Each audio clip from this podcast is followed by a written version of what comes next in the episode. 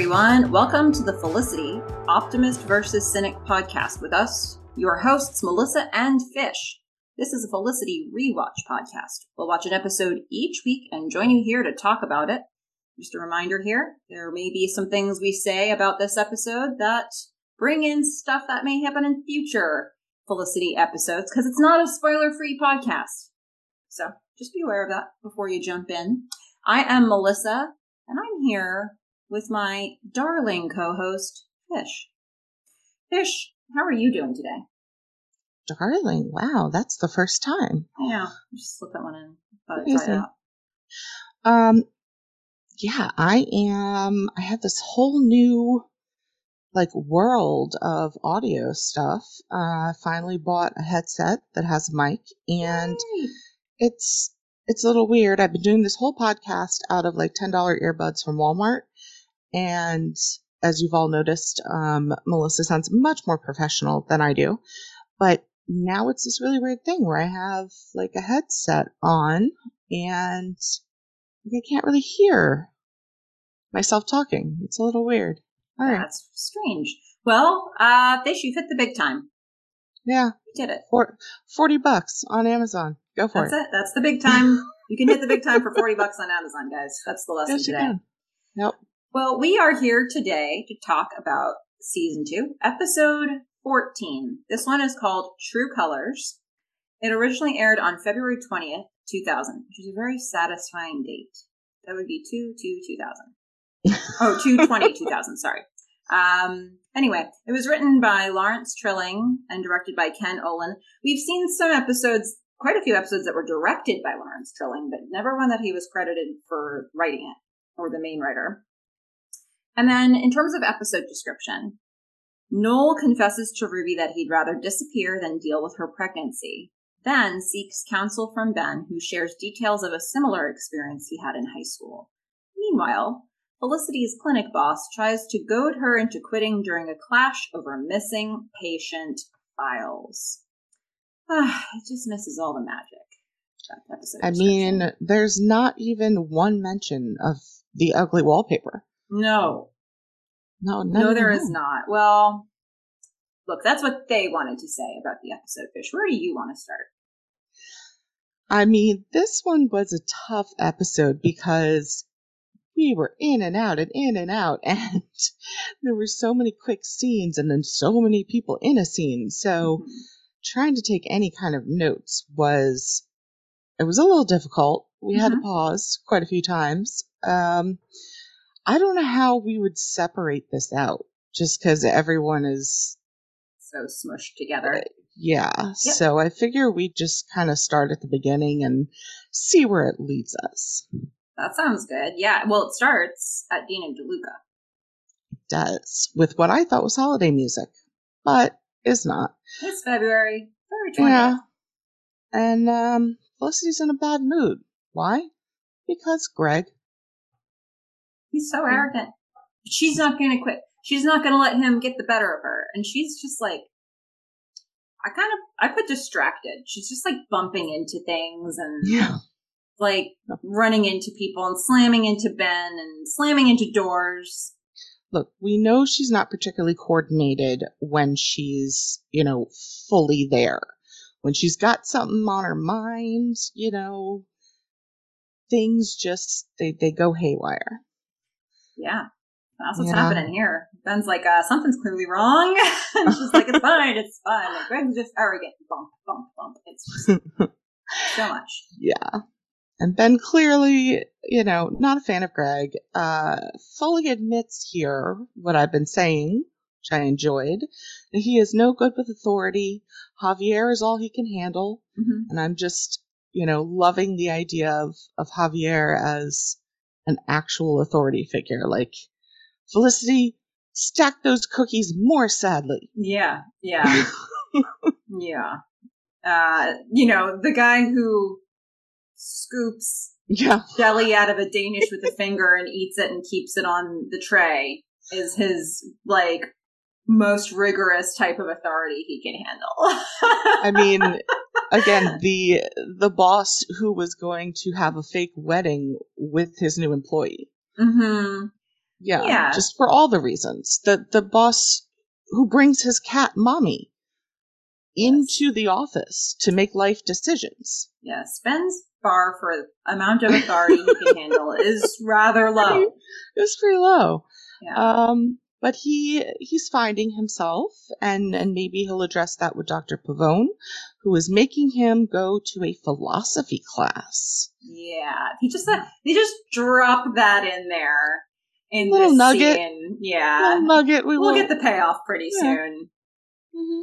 Yeah, I actually quite like this little part of the story where he she, he has to. This isn't going to be the only episode. It's not going to be a one and done. Like they just needed to get Ben into that conversation with Noel. There's going to be at least one other really great episode that stems from the fact that Noel's now Ben's TA. Um, but I mean, he's an authority here. figure. For sure. Sure is. Um, yeah. I just kind of. can't, can't you see Noel as the the authority figure? Oh, yeah. Yeah, I feel like presence. yeah, we've got this episode called True Colors, which thankfully was not about Felicity's father, but seems to me to be a, a lot about Noel and his true colors and him Mm. trying to figure out who he is as a person. And maybe also something that had like a play on the wallpaper. I don't know. I, I think that's a really fair assessment because, well, the next scene we're going to get here is going to be a Ruby Noel scene. And this one, they're in, I would assume this is Ruby's dorm room. And you're going to see like a bl- very blurred Ruby in the background. Really, you can only hear her voice. She's on the phone making an appointment, something to do with the baby. I loved how they shot this. This I mean, really you've got a close up of Noel, and he is so distracted, and that we as the audience can't even see Ruby. Yeah. It She's is- really just like a done. sort of a a shape, you know, like Yeah. so a blurry. You weren't even sure Blurry color. we were hearing. Um, I wasn't. I wasn't sure if it. I was like, is that Ruby? Yeah, Um, we can hear yeah. her voice. Noel can hear her voice, and that's kind of cutting through his daze. But she gets off the phone and she's like, "We have our first prenatal appointment! Yay!" Yeah. Um, Love that use of the word "we." Yeah, she can see Noel's not matching her energy. Nope.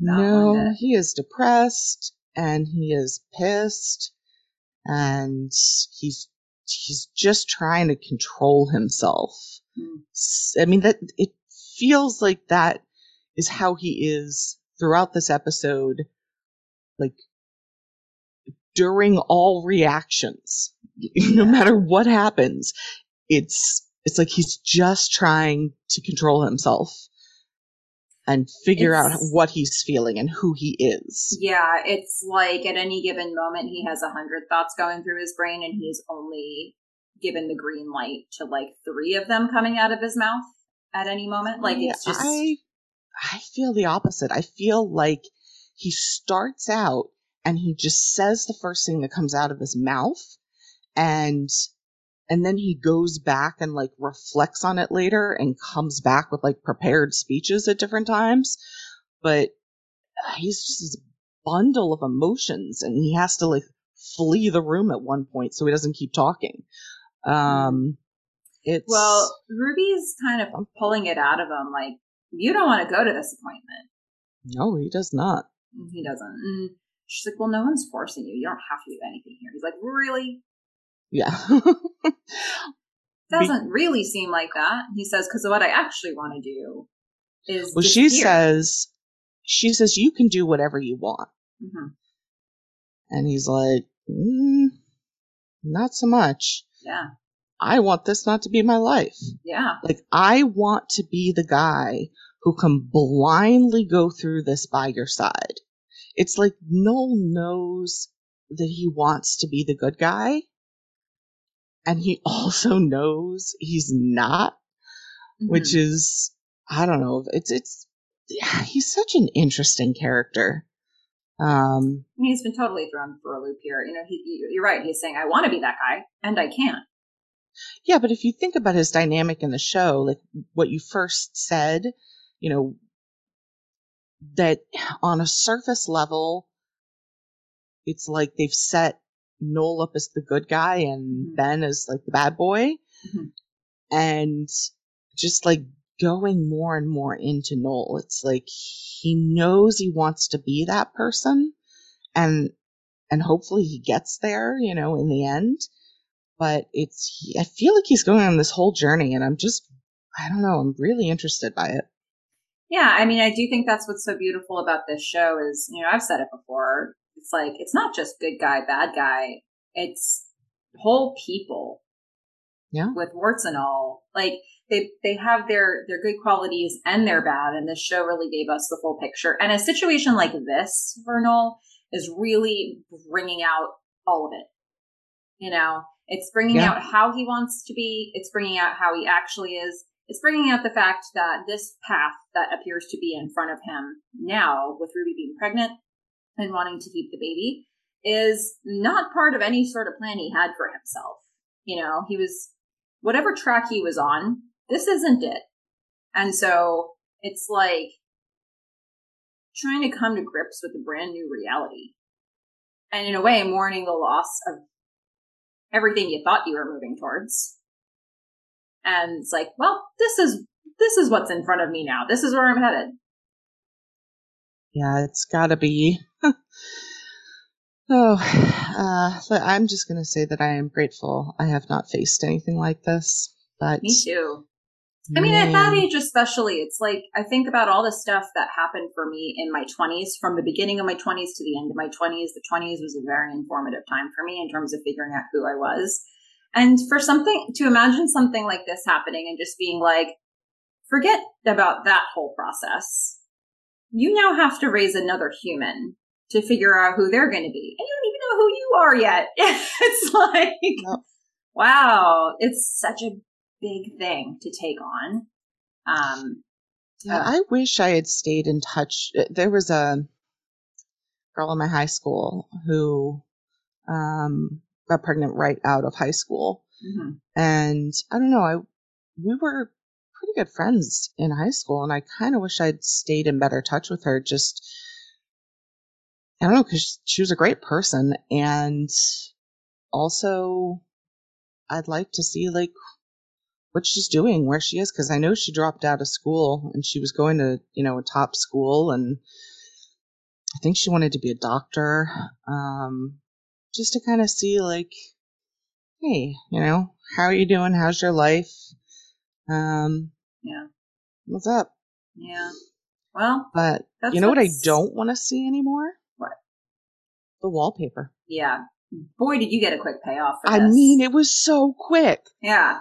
With I think it was the last episode. You were like, I need this wallpaper. I was like, guess what?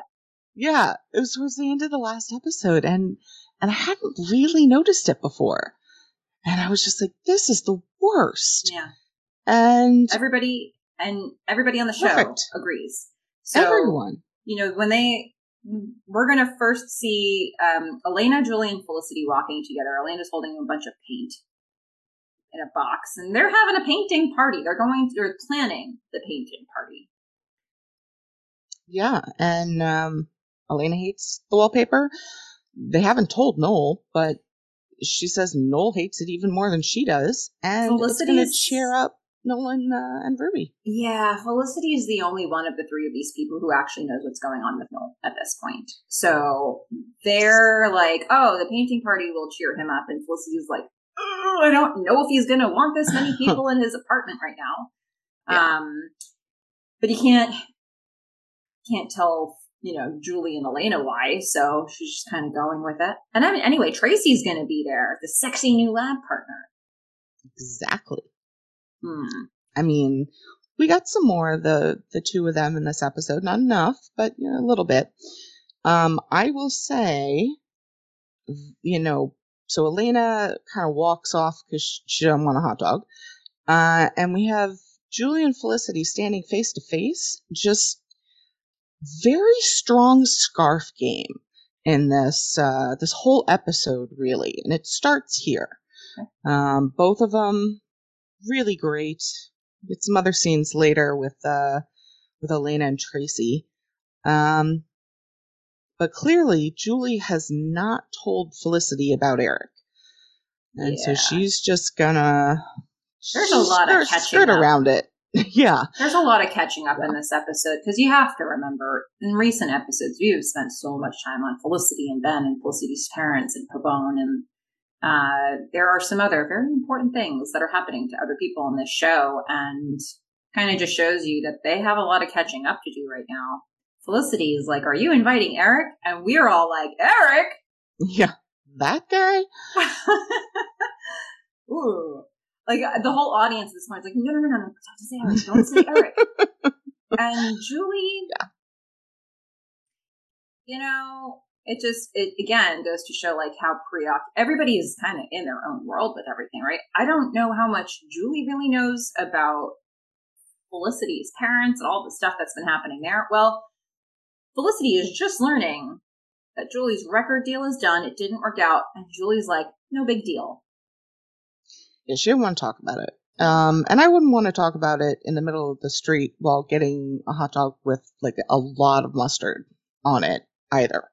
But uh, I find it interesting that you know she is Julie has not gone to Felicity with this, and it's a pretty big deal. I mean, she's kind of keeping it with Ben, um, and she's going to share a little later. I mean, it's kind of a loft crew thing, you know. That we- we've still got some stuff that is separated. Yeah. You know, well, for Julie, and I don't think this is anything about Julie's relationship with Felicity. I think this is that Erik triggered Julie so hard and brought her straight back to the Zach situation. And I, I don't know if Julie knows what to do with that. I mean, but she's talked to Ben about it, and Sean Wait, did was she there. talk to Ben about it? She talked to Sean for sure. well, she in the conversation with Sean, she says, "Did Ben tell you what happened with Erik?" With Zach. Oh, okay, Yeah. got it. So in that conversation, we'll get there. Okay. We'll get there. Um, I don't think we've never seen Julie talk to Ben about the Erik situation. In fact, Okay. we don't even know for sure that Ben knew like that she was pursuing the whole record deal thing because they were only showing us Julie Sean scenes. So I don't know how much of that situation Ben actually knew about. Um, but Sean is the one who was kind of like right there, right after all those phone com, like especially overhearing the phone conversation she had with Erik, where Erik broke it off completely. hmm Um, There's So- more situational, location-based information. it's location based information. I think Julie's deeply processing a lot of stuff right now and is probably in a bit of a panic attack, like a prolonged panic attack, I would think. Yeah, I mean, maybe shock. Um, it, do- Mhm. it doesn't seem like she's she's having a panic attack um, or even generalized anxiety or anything like that. She's just she's withdrawn.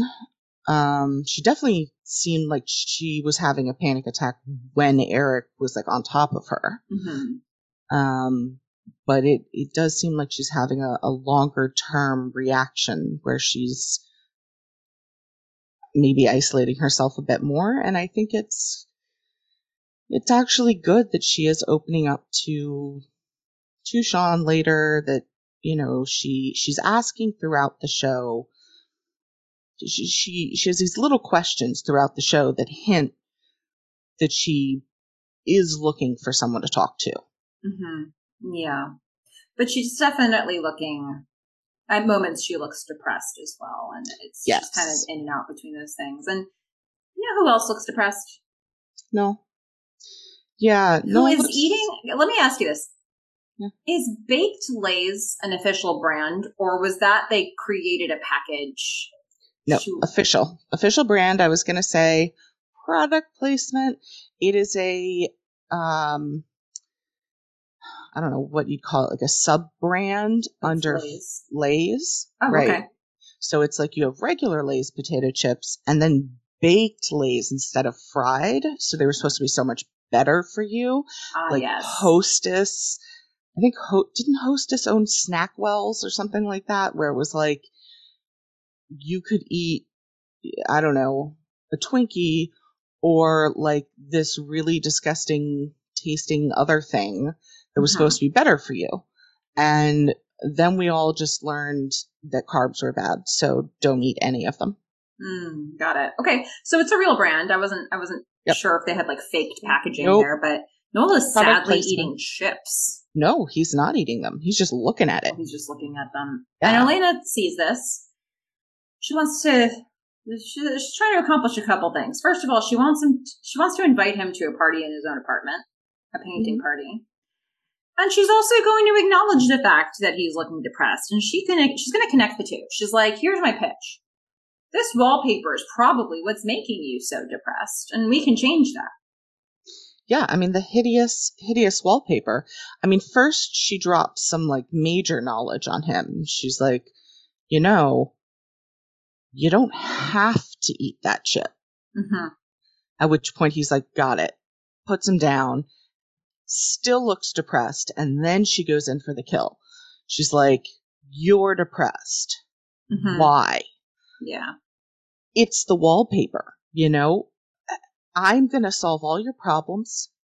People who have blue, have, have warm colors around them are happier than people who have black walls.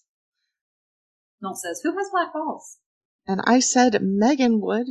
She I bet she did. Well, sh no, knowing her parents, I, she, would prob- like She them. probably had floral, like Yeah. floral wallpaper in her or pastel. Yeah, Yeah. but then what's in her heart is black walls. I was gonna say in her mind when she closes her eyes, it's all black.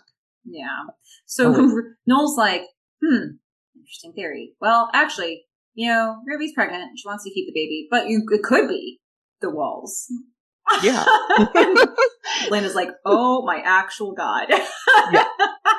like her whole face falls. She's like, and this is significantly more serious than I thought it was.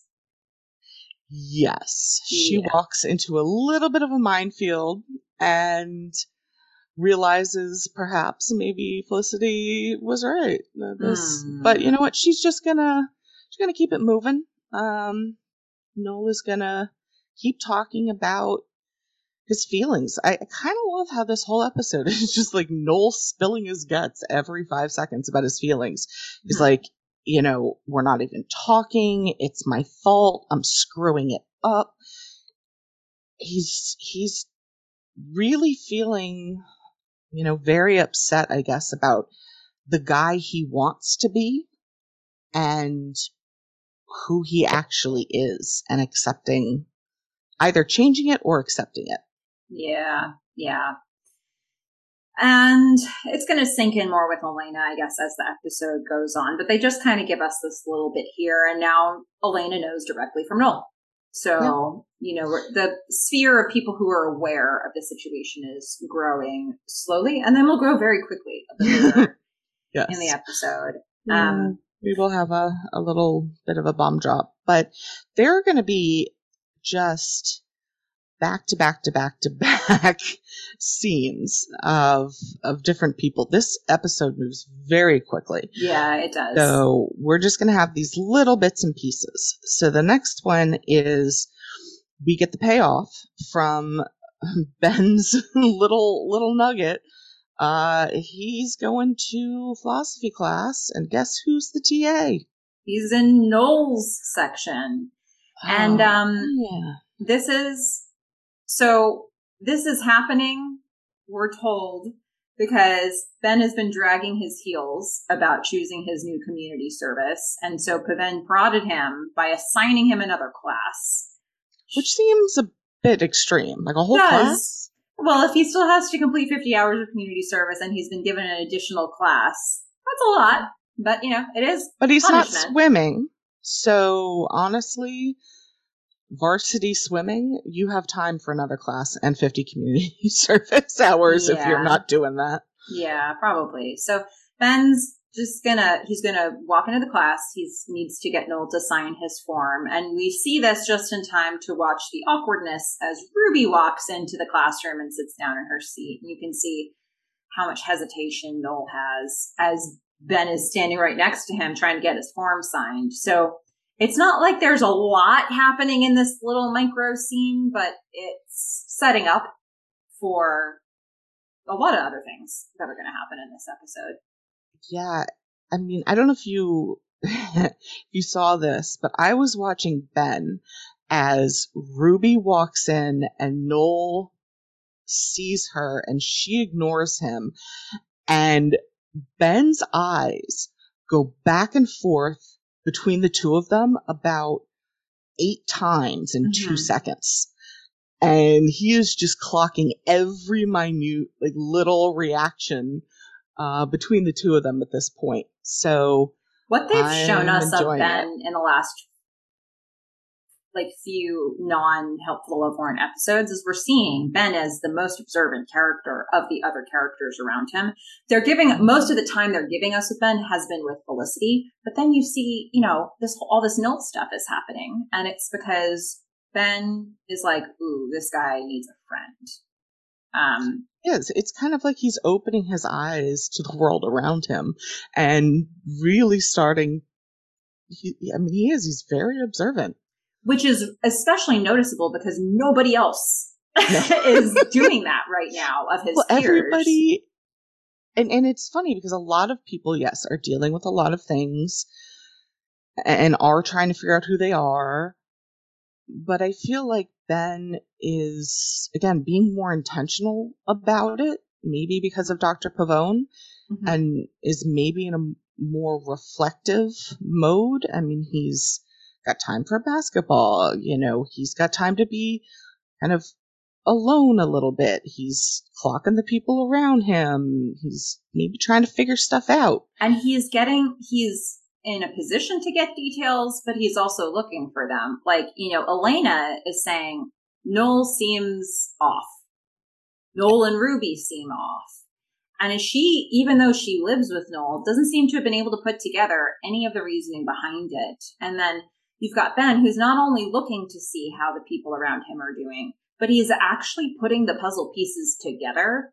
Uh, in all fairness, he was handed a fairly large puzzle piece in that file. He was handed a very large puzzle piece, but then you also get like how he was with Felicity's like, is everything okay with your dad? Like her, her dad walks into Dean and DeLuca in an earlier episode. There's this weird tension and vibe. He doesn't know what that means exactly, but he's able to say not just you look unhappy, but like, I think it's related to your father. And eventually she's willing to open up and tell him exactly what's going on because he's put all of this together. So, and he's able to approach things more tactfully because of that as well.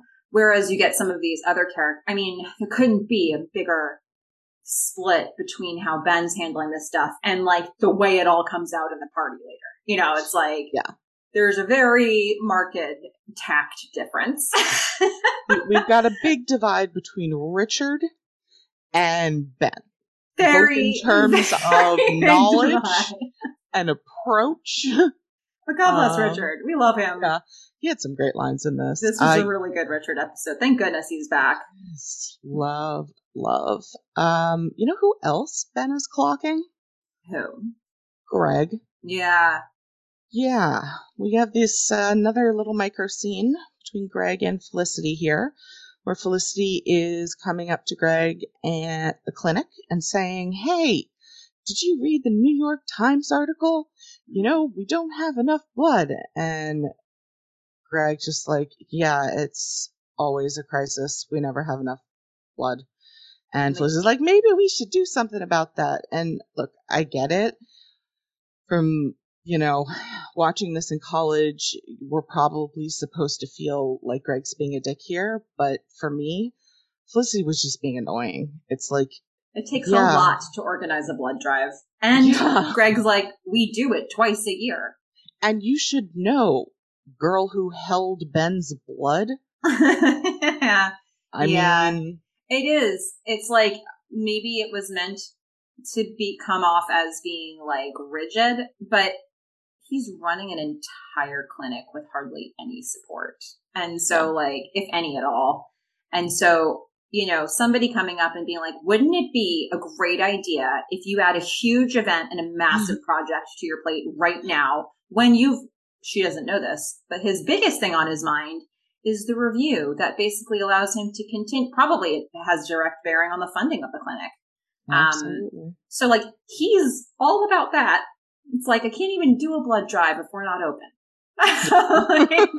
You're like no blood for he's coming in wide eyed, great big ideals.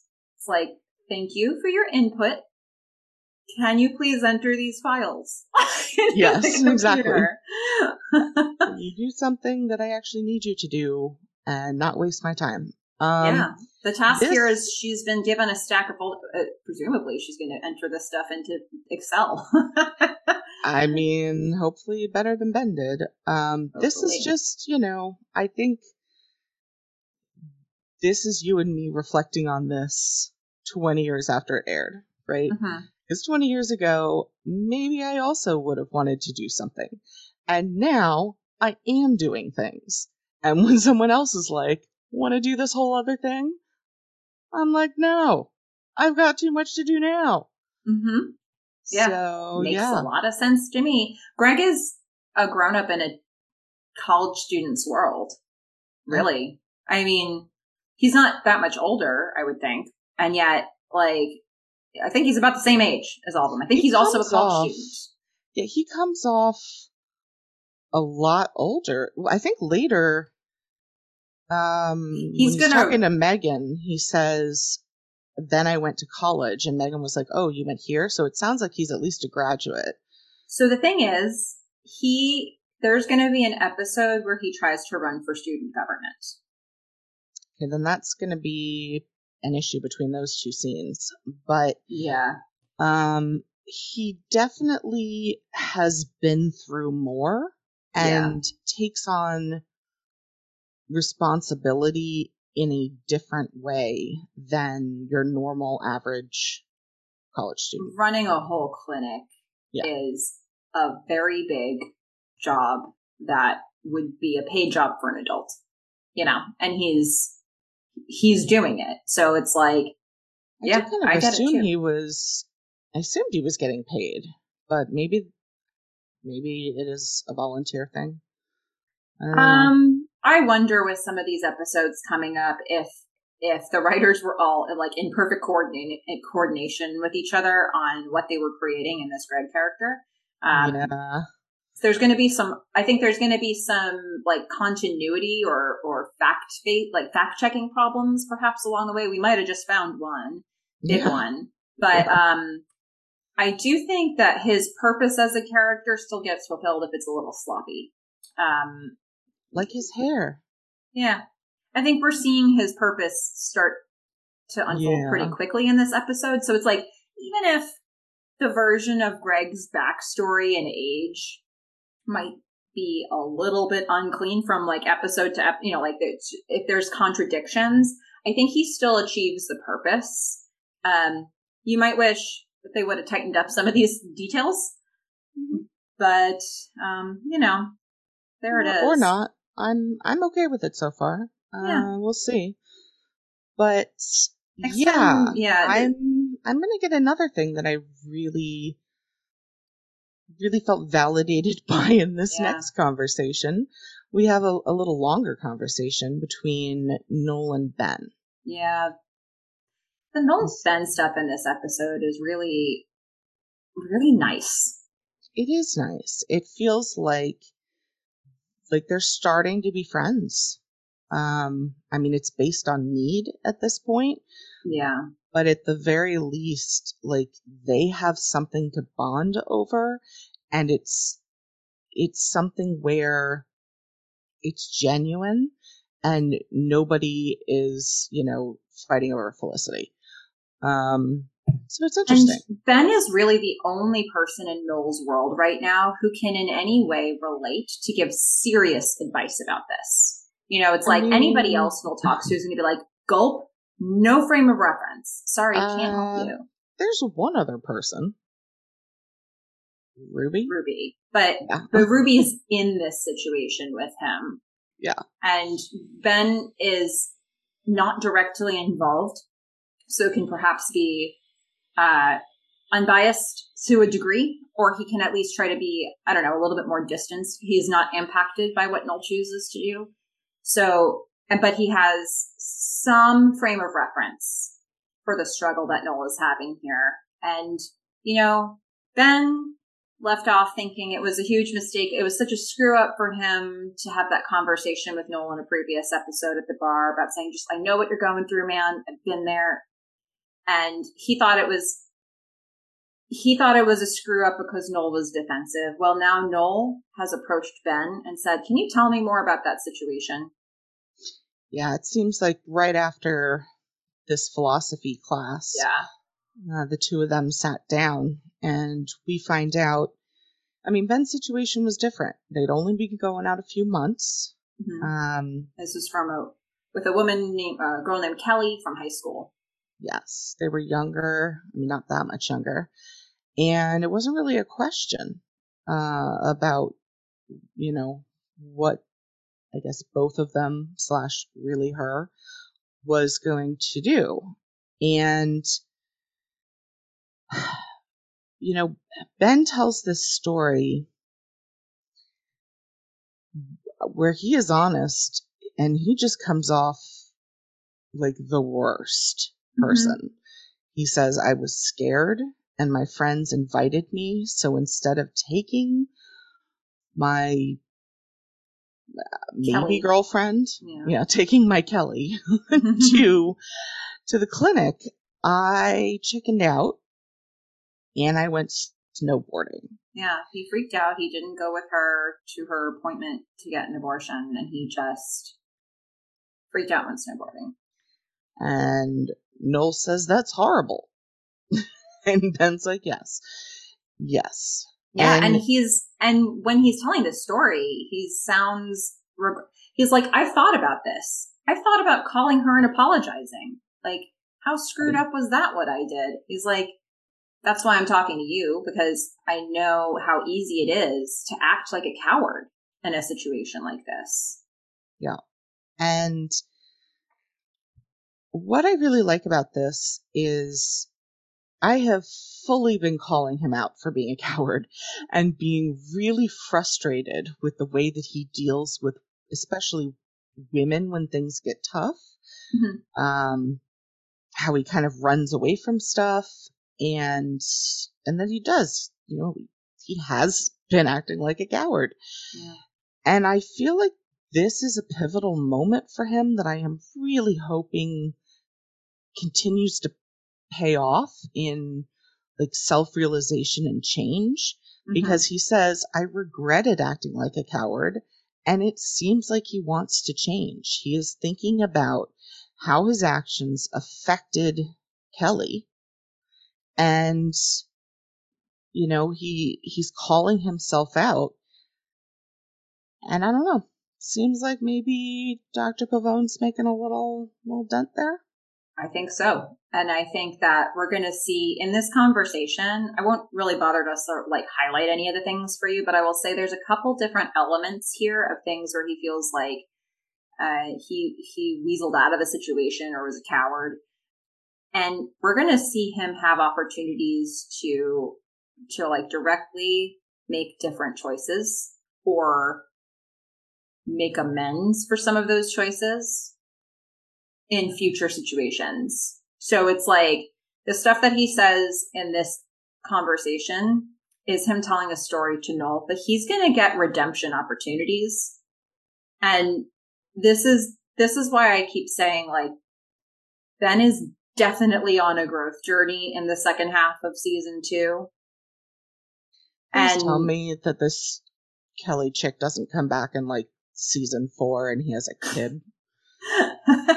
I say nothing. Um, I don't know. There are just a lot of different, like, little things that he said here that it's like you're going to see tie-ins later, and some of them are pretty small.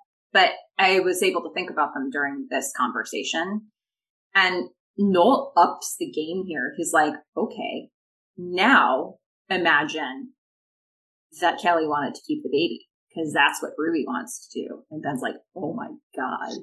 I know. Ben at that point is the mind blown emoji. Yeah. Just mind blown. What I like I don't know about Ben in this moment is that he doesn't flee from this part of the conversation. He stays no. in it with Noel. He's like, well, that's problematic, you know, but like, he's, he's not just like, I don't know what you should do, man. Noel still wants Ben's thoughts and Ben's still there for it, you know? So it's like, wow, okay, we're going deep with these two characters who in the past have not been able to get anywhere near this level. Yeah. And I don't see how how Ben ends this conversation as him fleeing or you know retreating from it because I think he actually is saying something here mm-hmm. because Noel asks again you know what do I do or no he asks what would you have done mm-hmm. and Ben just looks at him and says what would I have done or what should you do? Mm-hmm. And he says a lot by saying that. He does.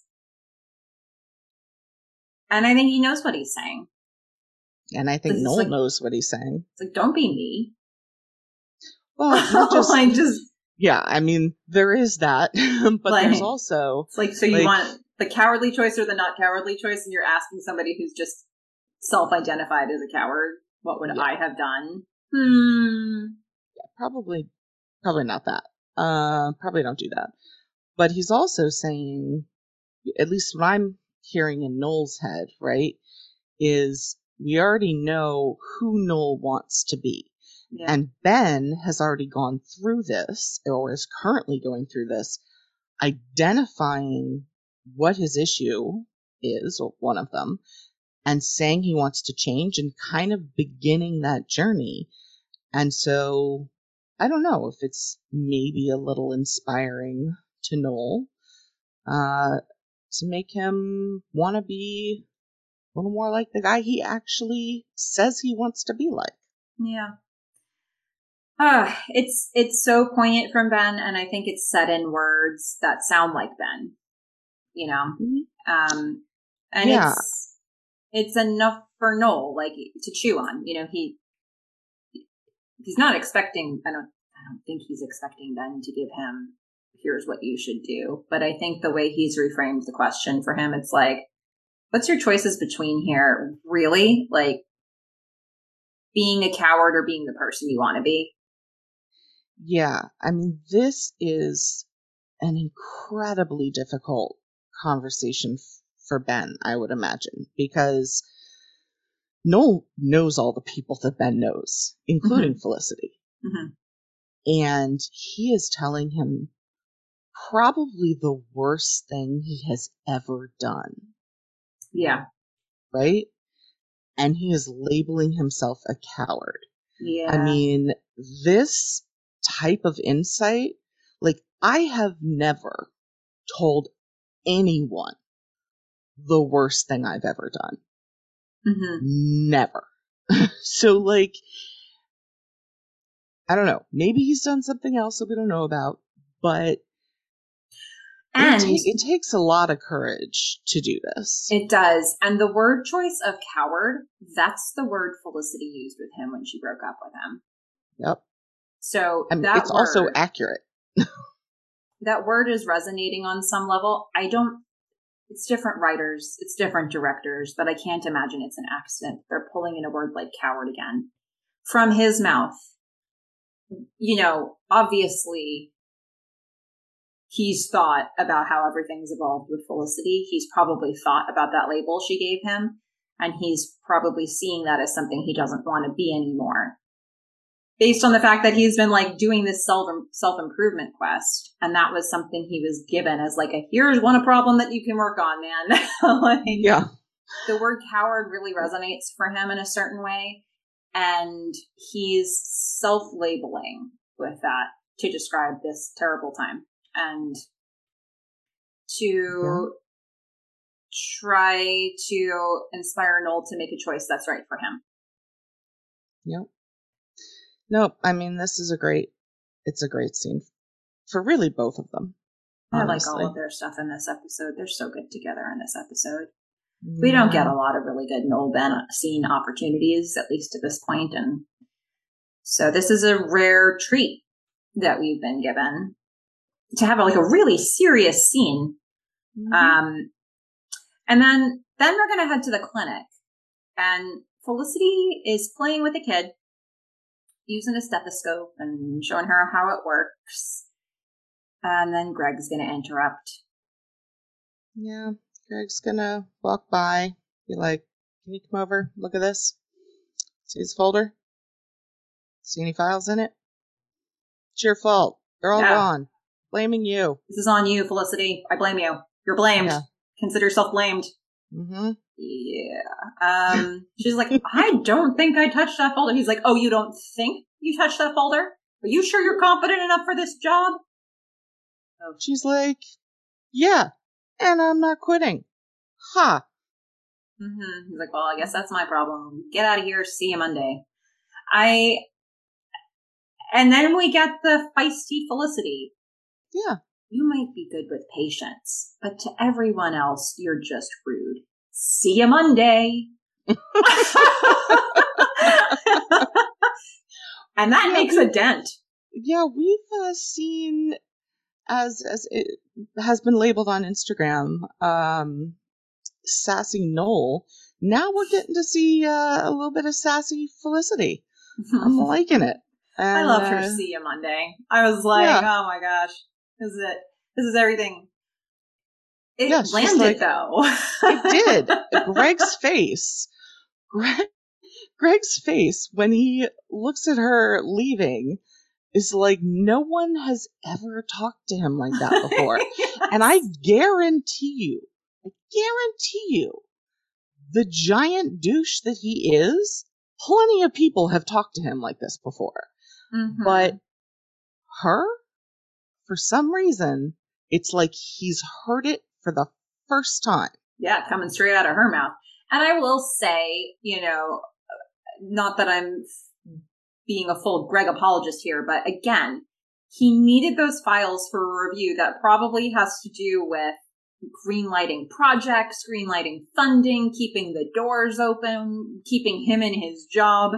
He's got like a really serious thing coming up. These files are part of what he's supposed to show for that and to get things organized.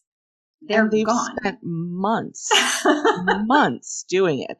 And I get that he he is stressed. Mm-hmm. He should not be blaming Felicity, right? That's wrong. Mm-hmm. But we will see later. He does apologize. He explains. You know, we all mess up sometimes. So I'm still. What Greg really needed to do was to count to 10 in this conversation. First, um, I don't know that that would have helped. Maybe not. I don't know. He. I think what he really needed was someone to blame, and Felicity was there. Yeah. He's going to need to move into solution mode pretty quick, though, because he actually needs these files done. But we leave it here where he's just blamed her. She's like, Don't you blame me. I'm seeing you on Monday anyway. and then she leaves. She's like, Stop being so rude. And, um, and he's just kind of left with this maelstrom of like, oh gosh, like I don't have the files. I've now let this person go who could potentially help. Actually help. And she's calling Called me out. out. It's like, oh. And for oh. some reason, I'm I'm intrigued by this. Mm. Feel like there was a little extra in that look. Mm-hmm. So yeah, ah, we'll, we'll see okay. some more. They're spotting a little bit of that. Well, we'll see we're but we're just it's another little micro scene, right? So we're heading to oh. the loft, and Julie, chin in place. hand, looking depressed. Yeah. Mm-hmm. Um, not good to be depressed. Not good to drink gin because it's disgusting. Mm. And definitely not good to drink while depressed. Mm. So yeah, she's just sitting there alone. It looks it's it's just upsetting to see her like that. And then Ben Ben comes in and he's getting ready to go to this party, and he's like, "Okay, you coming?" She's like, "Nah, Yeah, I'm gonna stay here. She's Yeah. like, you invited me. like, what? All right, fair enough. But Sean's still there. Yeah, Ben leaves. Sean's still there. Sean doesn't like what he's seeing here. Oh. And he kind of does, he doesn't gloss over it. He gets right into it. He's like, Julie, I think maybe you should talk to somebody about how you're feeling. Yeah, and she goes full avoidance mode. She's like, "Yeah, um, you know, I did say I'd go to that party. Let hey, you you want to come? Let's all go to the party." Yeah, Let's- she let's does. go paint stuff. Fully avoid that situation. But Sean, who normally is the bull in the china shop and is completely not attuned to people's feelings, he's like, Julie's, he doesn't, it's not even like, are you okay? It's like, Julie, I can see you're not okay. Like, can you talk to somebody about this? She's like, that's what I have you for. He's like, not what I meant. Hmm. Like, maybe somebody can help how you're, with how you're feeling. Well, we're not going to find out now. Not right now, because she's bringing them to the party. And we're going to go back now. We're going to see a Felicity Ruby scene. It's been a little while since Felicity's like sort of checked in directly with Ruby. And yeah, almost since uh since the first Tsarist Russian course. mm, I mean, we had the we had the scene where Ruby was crying in the bathroom and Felicity dropped in on her, but she hadn't specifically gone out to like sought Ruby out in that situation. Here, Felicity's knocking on Ruby's door, and she sees Ruby in her room, and she asks how things are going. And Ruby's still And processing how Noel's being right now. Yeah, and she asks how how's the relationship with Noel hmm specifically. Yeah, and Ruby's like, I don't know about Noel. He kind of bailed on me. And I don't know, I feel like this whole scene is kind of heartbreaking for me for Ruby because it just feels like the whole world is telling her not to do what she thinks is right. You know, and she just she's just sitting there crying.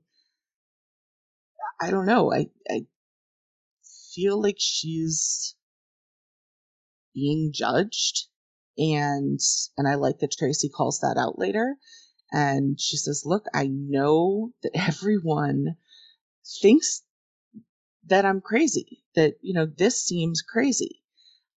And I just thought Noel would be different. Yeah, she thought Noel would be different. And, um, you know, that's kind of as much as we get from her right here with Felicity, but it's, it's, uh, it's a shock to her system that she doesn't have Noel to lean on the way she hoped that she might. But then, turns out, Turns out that when when Noel has a chance to sit back and to think about things, he's talked to Ben, that he's he is going to show up for her to the appointment. This is the first, I think it's the first ultrasound, and Mhm. he is going to show up and and give what I think seems like one of these rehearsed speeches where he's saying what he thinks he should say to be the person that he should be, Mhm. but maybe isn't necessarily. Um, yeah, he's basically apologizing for how he was and saying, you know what, I'm going to be there for you. That's it. Yeah. I'm going to be there for you. no matter what. No matter what. Yeah. Yeah, so it's gonna be it's gonna be a bit of that here. Um and so I guess we're getting a bit of payoff to the scene we just had with Felicity where it's like, oh no, Noel did show up and I'm yeah, I would think this is directly attributed to the conversation he just came off of with Ben. All right, so next thing we're gonna see okay, we're in Felicity's dorm room. And Ben's in there. And you know, he was supposed to go with Julie to the name party, but he's dropped by. He's going to swing by Felicity's to pick her up, and you know he's just kind of around. He's just kind of around all the time, really. Um, But it does allow Felicity to drop in this little, another little nugget. Dr. Pavone says Greg has some story. You know, she, Hmm. she keeps kind of throwing out stuff that maybe she's the, the Greg apologist here. She's like, look, it doesn't excuse his actions. Uh, you know, there's, there's something. yeah. Um, I- Meghan, really enjoy all the little pieces behind this scene though. So Phyllis, they're having this quick conversation. Ben is holding and hmm. looking at a framed picture that we saw from the episode You Love So Much Fish, The Ugh. Force. And it's that one that Meghan had ripped up into a bunch of pieces to do her spell. She put it back together in the wrong order and it's framed in the wrong order. So Ben is holding that picture and looking at it while they're having this conversation. and Felicity says, "Ugh, looks so terrible in it." And I, I noticed. and said, "No, you look pretty." Yeah. Mm-hmm. Then Meghan's gonna come in and she sees Ben and she's like, Oh, it's you. You begging her to drive cross country again? And Ben's like, uh, "Yeah, yeah, I am. Thought I'd do it about once a year. It's that time Mhm. again." Yeah, I like how he and Meghan are having their little. They're uh, having this funny little banter now. yeah, It's like Ben's it. become more comfortable hanging around Felicity's dorm room, and with that comes Meghan, and they've found a way to cope with it. Those two. yeah, he even he even invites Meghan to come to the painting party. He's like, "You want to come? A lot of paint to sniff." yeah. Oh she does a an overreactive laugh, but gosh. let me tell you that invite will not be in vain. Um, I will say, I think I mentioned this last episode, but they are they are really doing some cool things with leather. Leather jacket this time that Meghan is wearing, Mhm. absolutely amazing. I'm going to point out a few other people wearing some amazing leather jackets. Yeah. Um, somebody had a sale, and all of the leather jackets went to the show, and they're amazing. I guess so. Well, we're gonna see. We're gonna get out of the world of good fashion, and we're gonna head to Ruby's appointment, where she's getting an ultrasound, hmm and this is her first ultrasound, and there's Noel right by her side, and the doctor's like, "Awesome, uh, things are looking good. You're eight weeks pregnant." Noel's Yeah. running the numbers. Yeah, this is the scene where Ruby is is betrayed by a pinto bean. Um, Yeah. yeah, the baby is about the size of a pinto bean, which means she was in LA when she got pregnant because that was two months ago. And I was like, And that I can't love- be right. Yeah, I love I love the doctor here because clearly he has been through this before. This is not his first time. That's for sure you. Yeah, you know, Noel Noel's just like, no, no, that can't be right. And the doctor looks at him with this very meaningful look in his eye and says, Yeah, it it absolutely is eight weeks. Like, I mean, his eyes are just like looking right into Noel's soul and going, realize what this means for you. yeah. And Noel does, and he looks back at Ruby. He's like, "Could that be right, Ruby?" Yeah, Because like, this is also hmm, the first time Ruby is realizing it, right? yeah, I mean, you kind of see it on her face where she, she's like, is this even, no, that one time, no. yeah. Um. Well, we're gonna head straight from this to the conversation that Noel and Ruby are gonna have right after that. And Noel's like, "You didn't think to tell me about this." Yeah, you had sex with someone else and you're pregnant and you didn't think to tell me just maybe, just maybe it wasn't mine. She's like, I just, I didn't think it could be his. I mean, it happened once and we were safe. And I was like, ah! We're good. She's like, okay, okay, I don't, I don't know, I don't know what happened. Don't know what happened. Yeah. We find out that she slept with the producer. He's like, Yeah, ew. Noel gets jealous. I mean, he really is like, Oh, I didn't see him as jealous. I saw him as disgusted. oh no, because he comes out and he's like, was it an actor? I mean, that's his first question. It sounds Hmm. if like this had been Tom Cruise, I don't know what Yeah. would have happened. His brain would have exploded. Um, yeah, it was again, not. It was a producer. it was a producer, which I again I think he's jealous. I think he is mad, he is hurtful, and it's also again that misogynist like truth a little bit that he's got in there he says yeah. that is the most disgusting cliche.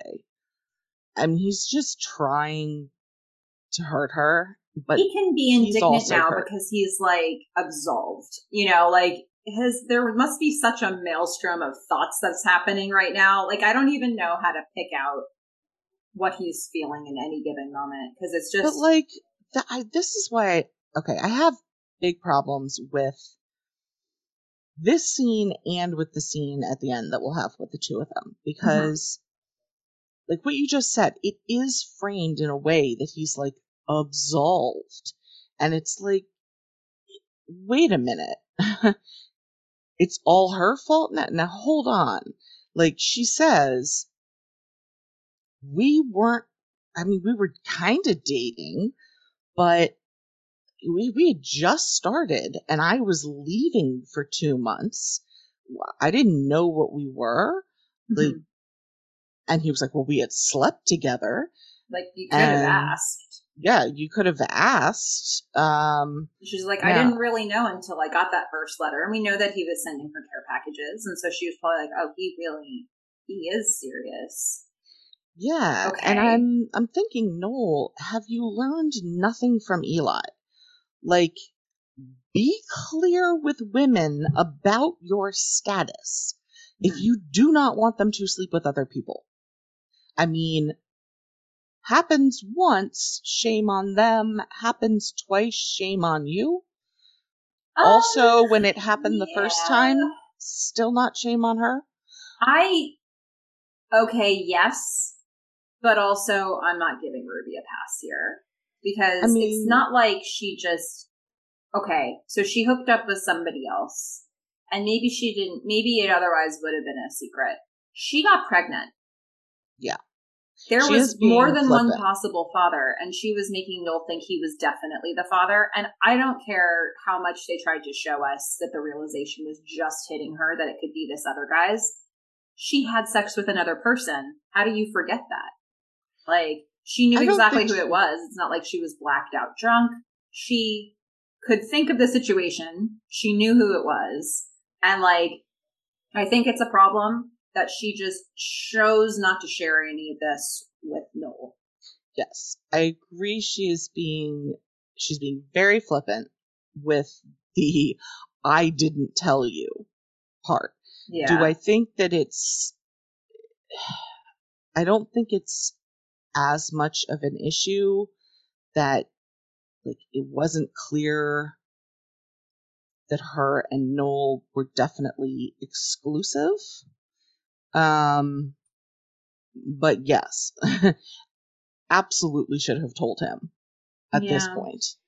well, this Um, is going to be yeah. unpacked at great length by every single person in this show. Short or almost every non-adult person in this show pretty soon. But we're gonna say Noel does learn something here. He leaves so that he doesn't regret what he says next.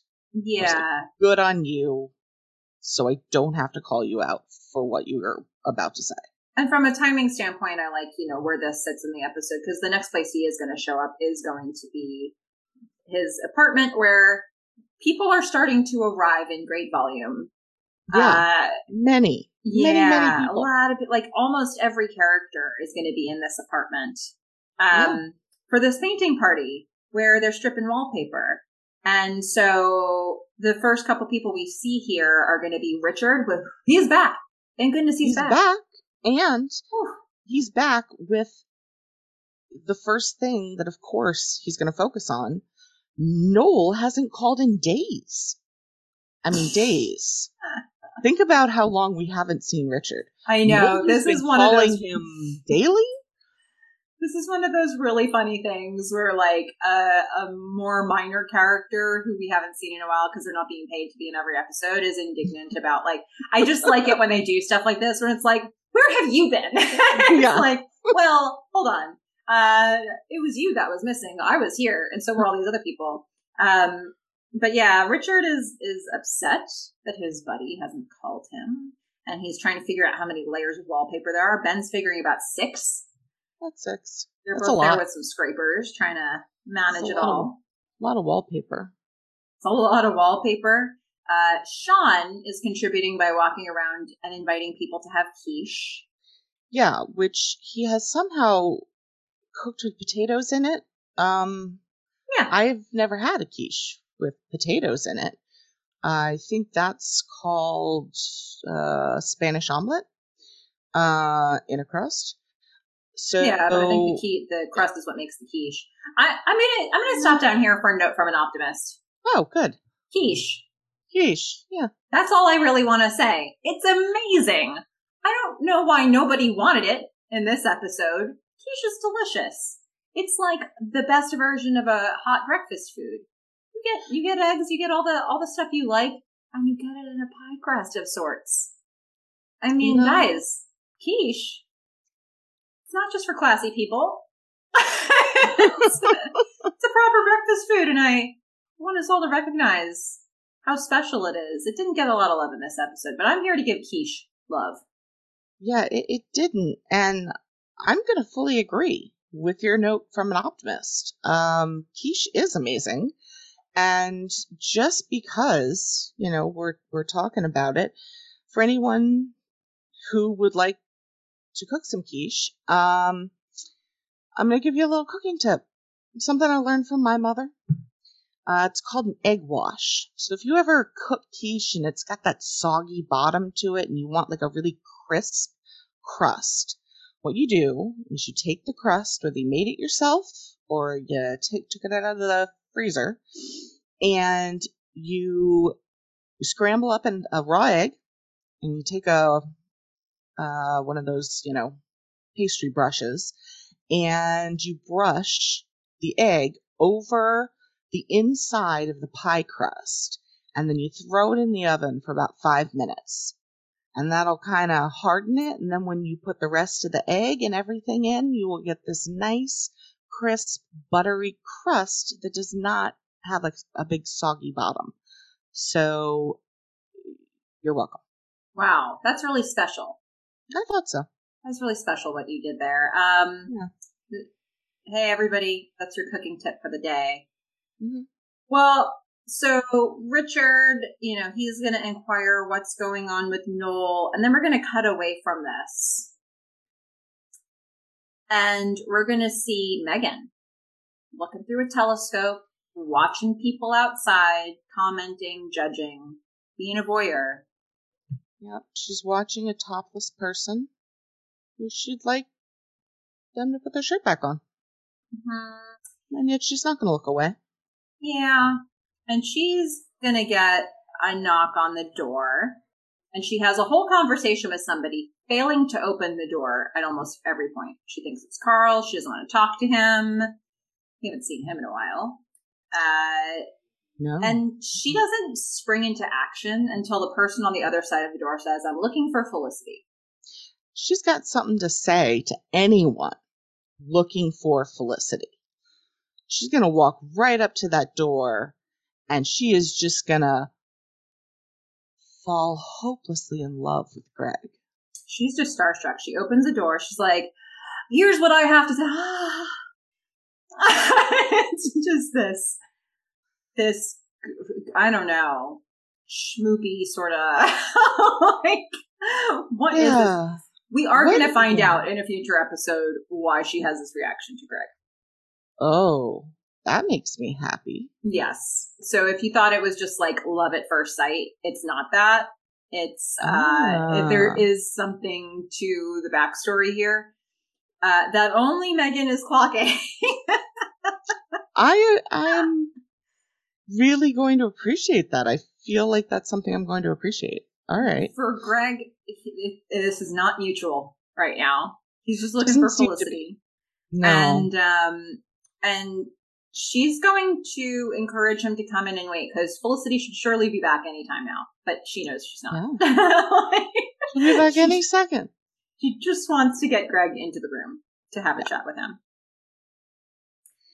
And now we're going to head back to the party. And this is where it's just going to be like this, I don't know, this really fun, like one person after another is arriving at this party, and it's going to be a lot of energy from a lot of different people. And we're going to start by, you know, Felicity is commenting about Greg to Julie, saying, oh, he's such a jerk. And But- Julie here is going to say, Hey, you work at a clinic. Are there counselors there? You know, it's that little, that little tidbit that she's, she's thinking about talking to somebody. Yeah. Felicity's like, yeah, there are counselors you, you can talk to. She's like, oh, cool. Cool. And Tracy and Elena show up. Tracy meets Richard and he's like, you're that guy who had the satellite dish in his dorm room last year. And Richard's like, yep, I'm that guy. so proud of himself. Very proud of himself. Has always wanted to be known as the satellite dish guy, and his dream has just come true. Like is it. all of the blackmailing of Noel, totally worth it. Paid this- off right this here moment. in this moment. Yeah. And uh yeah, Tra- Tracy and Elena are hanging out. They're coming back in with the with you know the the supplies with the food because no one wants quiche. Tell you that No. much. Sean's still trying to get everybody to have some quiche. Nobody wants it. No, but we have this nice little uh little interaction. Tracy is is wearing again amazing leather jacket. Hmm. Always good.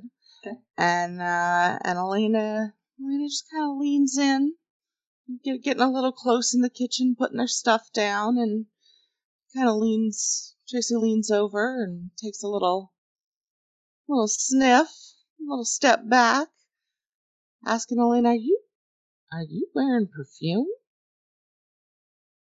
Maybe That's right. she's Maybe it's just her. Maybe she just smells that good. So flirty. They're he's loving it. She's Yes. loving it. She's being all coy. They are. There are vibes. I mean, she said the party was meant to change things between them. There's no passing of magnesium sulfite here. No, there's So- definitely not. And then we're going to come from this to the Hmm. most one sided attraction, where we're going to Maybe, stare. maybe not the most one-sided attraction. That's true. I Well, mean, I do get- remember the most failed seduction in history. That's true. Mm, A certain Todd Mulcahy. mm. It's very true. Well, Meghan, we're going to get this camera is going to get like an inch away from her face. We're going to get right in there. She's having, she's trying to have a conversation with Greg, and she's like, "So that's when you knew that you wanted to be a doctor?" He's like, "Yep, during my dad's recovery." in high school. Mm-hmm. So we get we get a little knowledge about Greg. Okay, so that's his backstory, some part of it. I assume that Dr. Pavone was talking about. And Meghan does not know how to flirt. She is fantastic with the, you know, incisive dagger like words that will shred you. But this is weird. Mm-hmm. Like everything weird. else about her has been fine. I've had no problems. This weird. It is weird. It's very weird. Greg is is doesn't really know what to do with it, but it's like his only goal is to talk to Felicity. So this is really not something he has time for. So uh, he's just like, you know what? Tell Felicity I stopped by, and you can see Meghan's eyes go to like alarm, like five alarm, and she says, "Oh, you know what? It's so funny you mentioned Felicity just now because I just remembered. I just now remembered where she is. Sh- She's at. You know what? I'm going to take you. Yeah. I'll just take you right over there. I was invited to sniff the paint. Yeah. Yeah. Cool. So great. So we're going to go go. back to the party and we know those two crazy kids are on their way. And Yeah. And my my poor notes at this point because Mhm. we are at this party with Sean, Elena, Tracy, Felicity, Julie, uh, Richard, Ben. Julie, Ben, Richard, and then later Nolan. everybody Ruby. else. Yeah. I mean, everyone we've ever met is at this party. Aside from the adults like Pavone and Javier and Felicity's parents, everybody else. Uh, Fish's brain basically exploded while trying to take notes on It this. did. I encouraged her to just let it wash over her, but she she's too diligent for that, folks. She cares about this podcast and she cares about giving you the facts. So She has a bad memory and would not be able to say anything. yeah, I really like that. So they're going to leave us back at this party for a little while. So they reintegrate us into the scene and all the people at the apartment by doing a dancing. I, I thought it was actually a really interesting way to tie, start tying everybody together where we're going to cut to Sean starting to play music. Then he's going to start dancing like a buffoon. And then he's going to pull people in, and one at a time, people are going to get pulled into dancing until everybody's dancing. So we're going to see him pull Elena in first. And This then- was so sad. This mm-hmm. was so sad. The this was not the original music for this. They these people can dance. Sean can dance. And he he does look like an idiot dancing like this to this music. The actual song was supposed to be like a 70s bluesy number called Let It Whip and everything everything Sean and everything everyone was doing would have looked totally fine with that song playing. But here we get to watch Elena slow twerk and and Richard okay, Richard's doing the running man. He's gonna look the same anyway. I think the point was that he was supposed to look bizarro, like in every situation. Yeah. but everyone would have been absolutely fine. They were all good dancers. hmm Um and Which is amazing that they were all good dancers too. Like yeah, that's not a given on every cast, and so you got something like this. I actually thought the well, the music that they picked instead, they were ac- actually it was a different vibe probably, but it was a, Very. as close as I've ever seen to people dancing on beat. uh, it wasn't the beat that I had a problem with. It was if you've got like a 70s bluesy, like there are certain moves that you can make with a song like that that Mhm. don't work as well if it's like an upbeat poppy female vocal. I mean, it it just it did not work.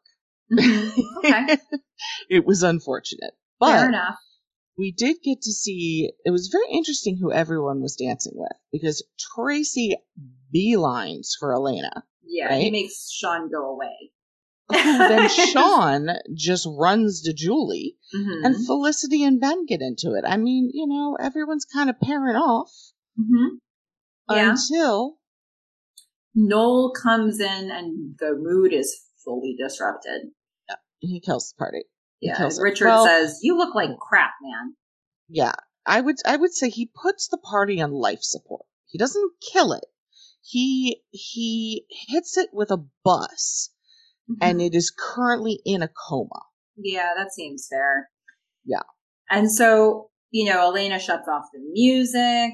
Noel's gonna go to his room and lie down, but hey, guess what? The room is next to the room everybody else is in, so Noel can hear every single thing that everybody's saying. The dancing has stopped, the music is off, everybody's talking about, no, he looks terrible. What's going on? Poor guy. Why, poor guy?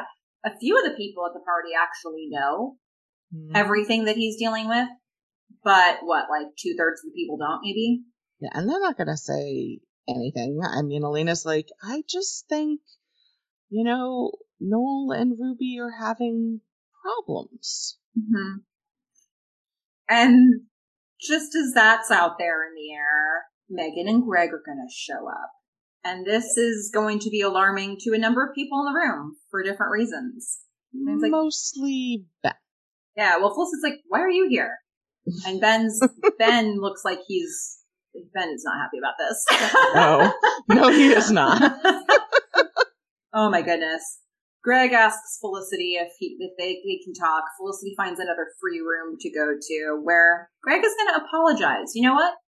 Turns out it was Maureen that deleted the files. It wasn't you. Maureen. I'm sorry. I was stressed about this review at the clinic. I've got a nightmare on my hands trying to input all these files, but I know it wasn't you. Just he just wanted it to be perfect. You know, I and I just wanted to come over here to tell you it was not your fault and very deliberately and specifically not actually apologize to you. At no point does he ever say, like, sorry. I thought he said that as his very first words. Really? Yeah.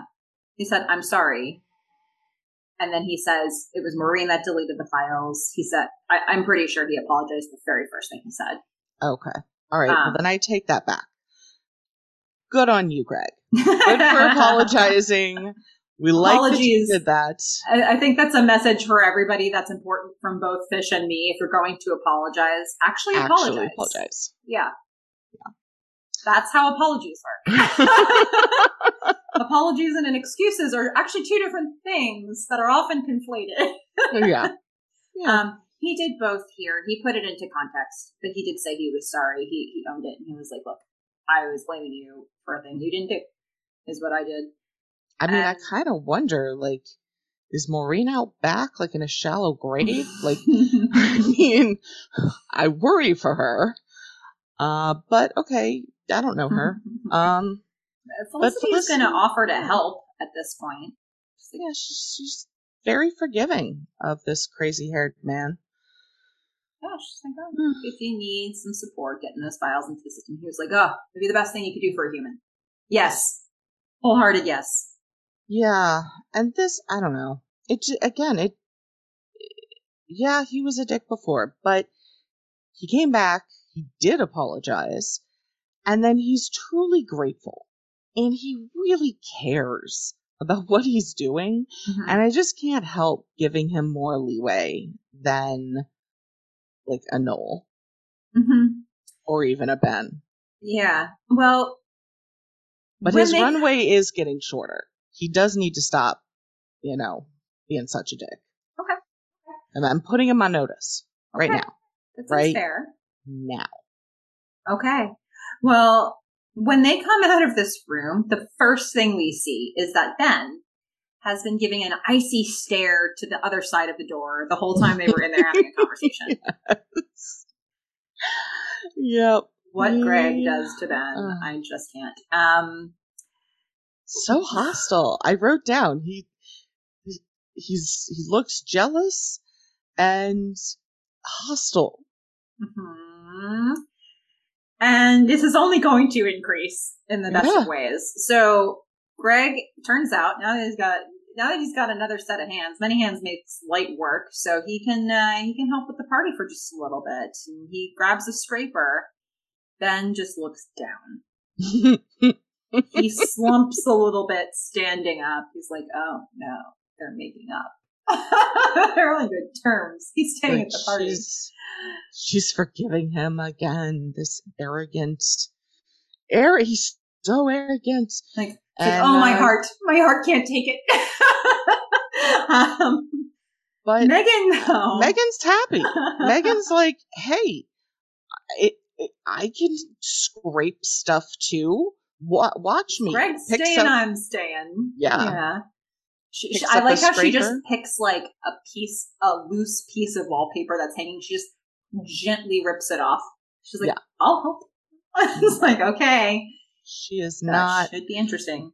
She is not going to be the most productive. No, but she's there. She won't. And to be fair, most people won't from this point forward. So Richard has not stopped making like this whole time. Richard is still preoccupied with like what's going on with Ruby and Noel? Why does well, my buddy look so depressed? Exactly. It's more about his buddy. Yeah. Yeah. He's he's not. Uh, look, Ruby. He has said from the start was going to be trouble. Mm-hmm. He predicted He- this. Told Noel so. And he is himself. throwing out actual guesses, Mhm. like really inappropriate, blunt guesses about what's going on with Noel. And he eventually rolls around to, is she pregnant? Well, she's not pregnant, is she? Mm, And Elena just kind of doesn't say anything. hmm So and he a few people who are in the room who know what this because now in this room we've got Felicity and Ben and Greg and Elena who all Mm-hmm. do know that that's the correct guess. So they just kind of look down Mhm. and Avoid eye contact. Mhm. Avoid eye contact. but then Richard sees all this as a confirmation. He's like, "Oh my god, she's pregnant! Everybody, she's pregnant! She's pregnant! Everyone!" And you're like, "Oh boy, Yeah. this guy and his megaphone." And And Noel can is hear them. Yeah. Yeah. Noel hears the whole thing. In the next He's room. just he's laying down on his I don't know, southwest blanket. Uh, I do not understand why he decided to take that from his old room to this new one, but he did. Mhm. And he's I, I can't really get a sense of what he's thinking. Like he's I don't know, maybe he's just processing. I'm not getting much from him at this point. Yeah. Well, I don't know if we're meant to. I think it's sort of like the overwhelm of him. He's lying in this bed. He was there. He was there to retreat, but everybody, the conversation is all about him, and he can hear it all happening. He can hear everybody's stances along the way. There Elena, are a lot of stances. there were a lot uh, from like everybody's own personal viewpoint. Like Elena's saying how irresponsible it is for Ruby to have the baby, which you know that blows Richard. She's having the baby, like Yeah, it's insane. Yeah. So everybody's jumping in. Everybody's weighing in. Tracy's putting his. Uh, I think you had made a note of Tracy's thoughts on it. Um, Yeah, Tracy uh, says, you know, well, so it kind of it starts coming down to numbers. So first, um, yeah, Elena just throws out there it's irresponsible to have baby when you're a freshman. Richard screams it's insane.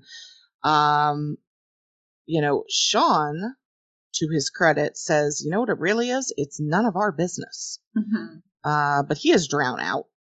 mhm. And, you know, Elena says, look, most people would not have this baby. To which Greg replies, actually, 64% of teenagers will have that baby, and 90% of them will raise that child.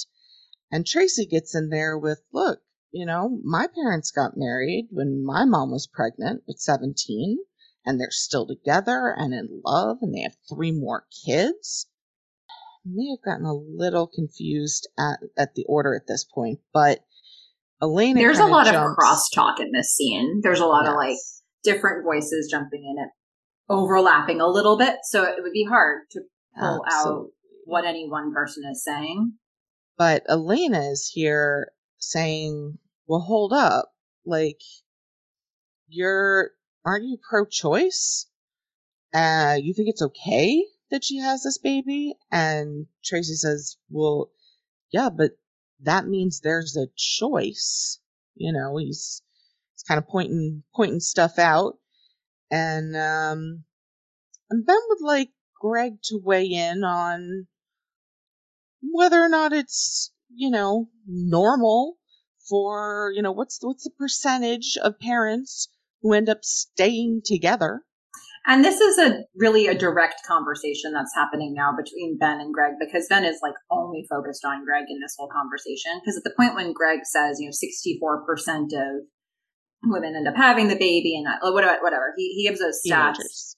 teenage, teenagers, and Ben's like, oh, really? And what percentage of those uh, people stay together, Greg? Like he, he is, he is mocking him um, by asking for more stats. So he's not doing it in good faith. He's he's like, give us another stat, Greg.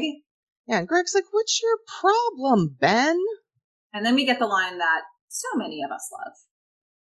and i was hearing for the first time hmm My problem is that 63% of me thinks you're a dick.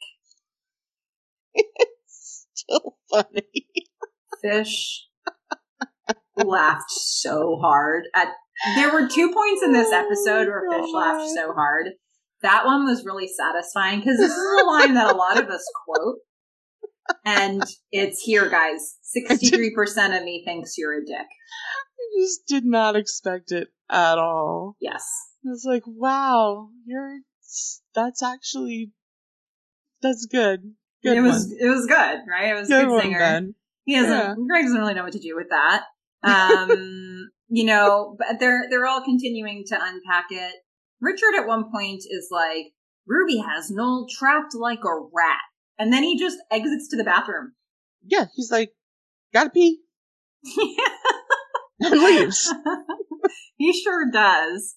And then Julie weighs in, who's been a little quiet to this point, but you know, she she's been through her own, you know, her own stuff here, and she's still triggered by everything that happened with Erik and Zach. And Julie weighs in, she's like, Noel got Ruby. Like, it's not just about Noel. Like, Noel got Ruby pregnant.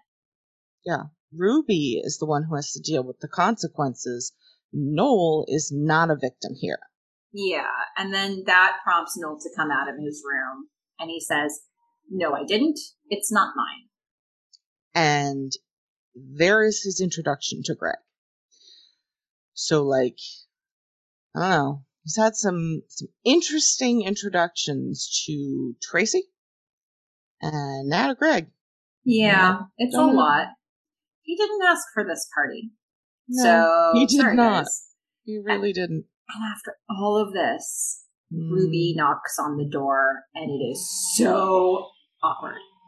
Yeah, I was actually going to give an award here for the most awkward moment so far in the series. Um, Ruby comes in still in an amazing leather jacket.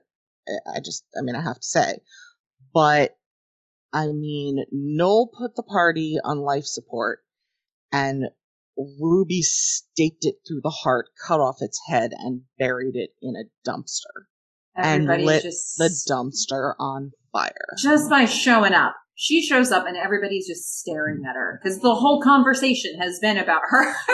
yeah, like she walks right into the middle of that probably can see that it's it's all come apart and everybody start she's like okay let's go talk noel they go back to noel's room to have a private conversation and everybody just leaves they just Yeah. within Tracy 20 seconds the whole room is cleared out yeah. Yeah.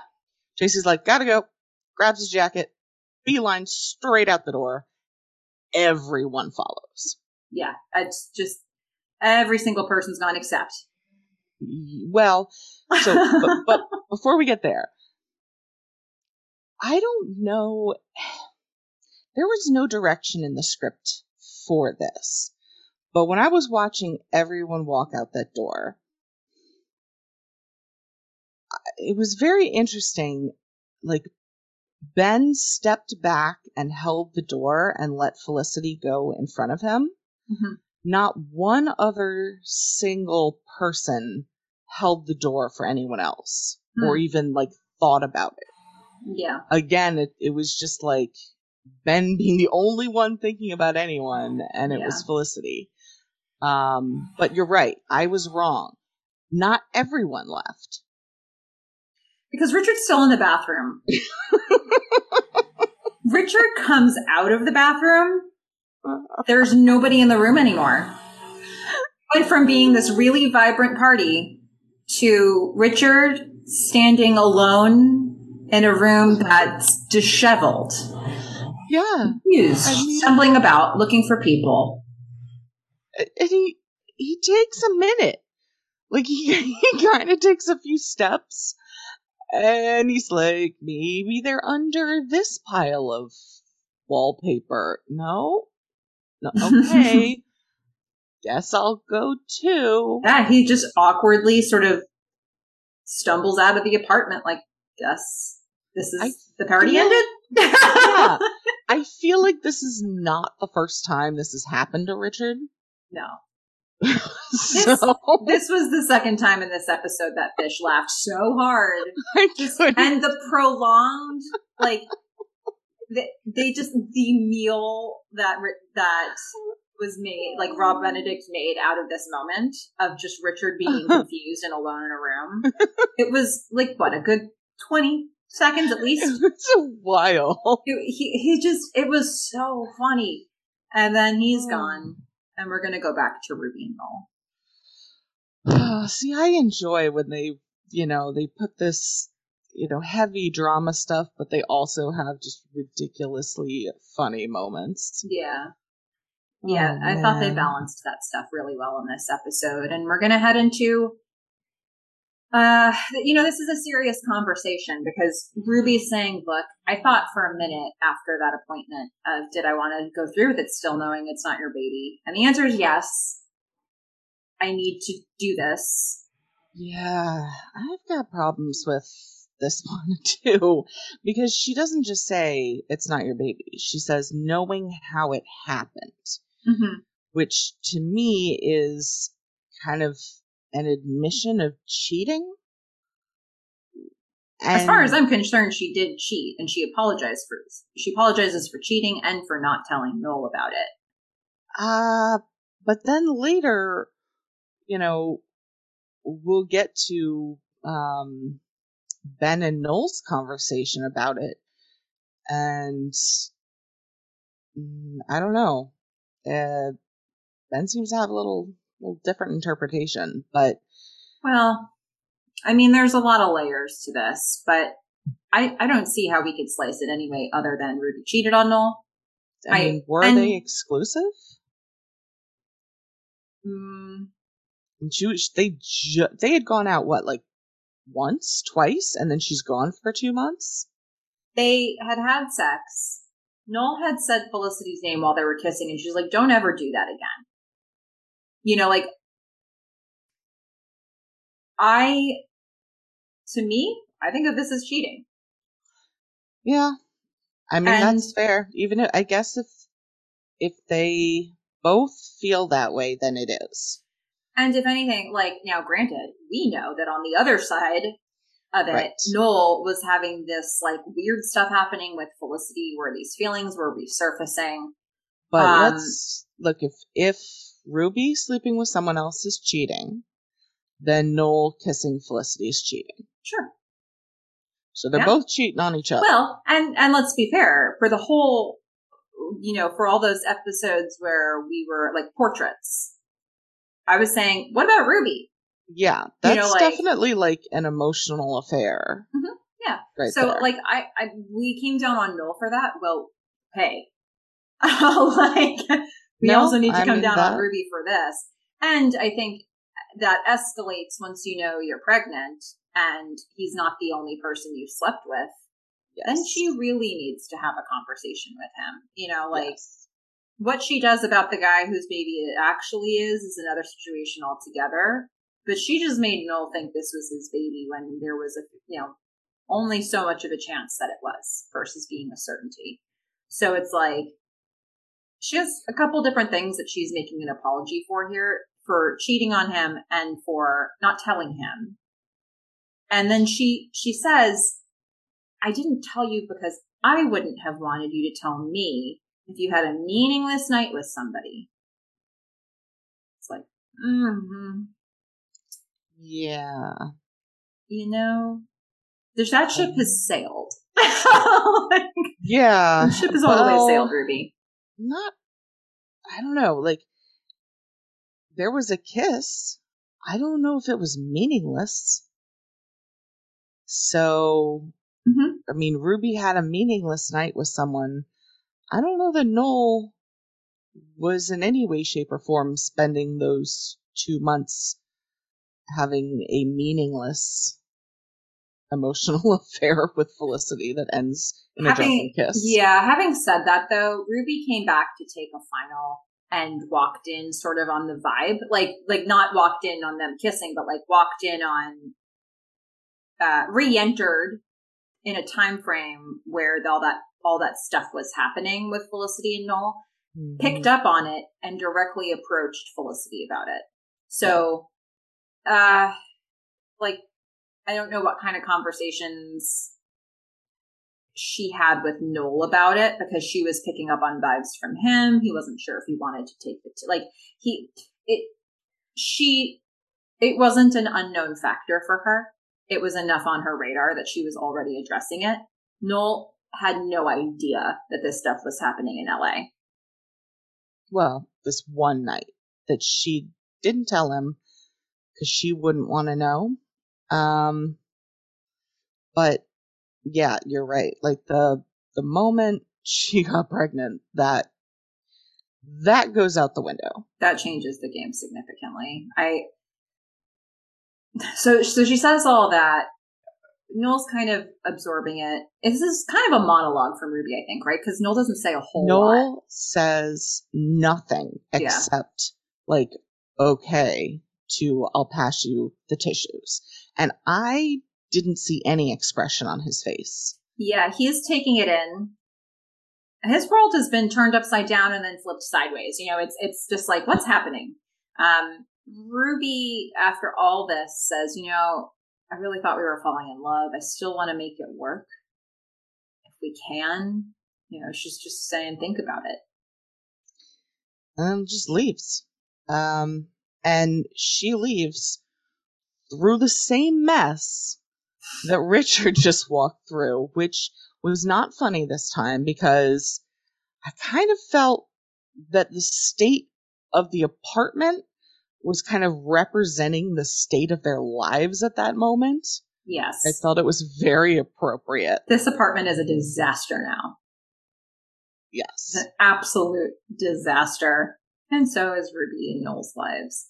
Um, we're gonna we're gonna transition from here to a scene at the loft. This is, you know, the way they showed us this shot. So we're seeing Julie. She's up late at night. Um, I think she's made tea for herself and she's drinking tea. I thought she Sean's eating cereal. Okay. Sean comes down and he pours himself a cup of hot water. So I don't know. Um he so we're gonna see the shot of them sitting at the like the island in the kitchen. And I really noticed the way the kitchen is set up in the loft. I don't think I've really registered before that there are no cabinets. It's just Well, remember, it's shelves. so open. That's how I could see the wok. yeah.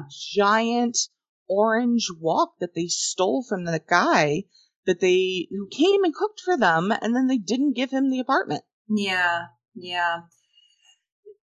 It was. uh, It's kind of lovely, actually. It is very like open concept, very modern looking, very airy. Um, Yeah. I mean, the stairs are the same way. And I noticed that, like the stairs going upstairs, there's space in between them. I noticed that only because I have vertigo and I would never be able to live there. Yeah, yeah.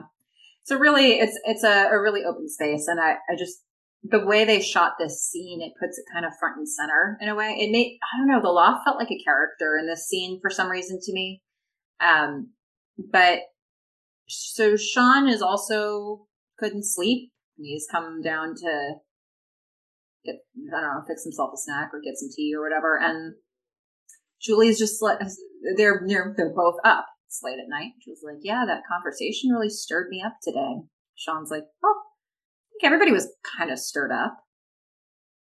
But she says, you know, I, I think I, I overreacted.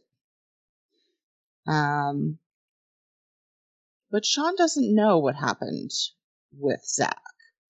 Mm. And so Julie asks him, you know, did, did Ben ever tell you what happened before I, you know, when I first kind of moved into the loft? Mhm.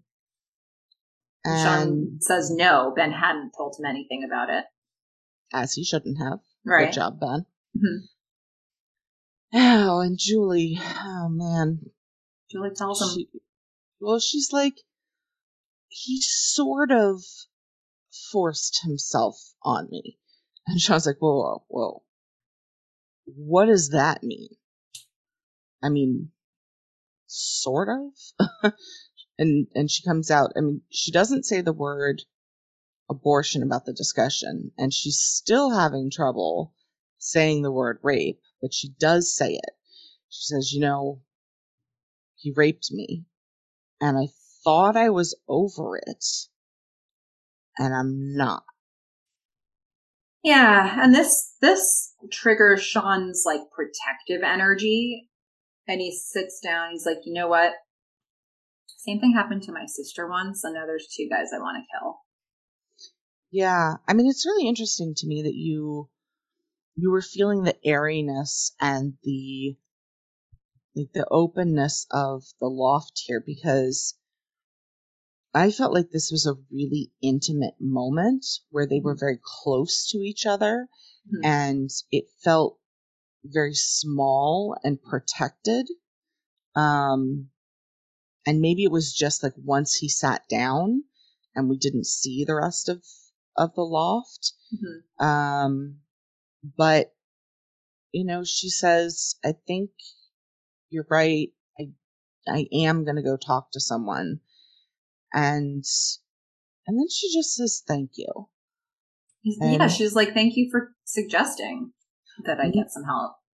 Well, I, I thought she said, thank you. And he said, for what?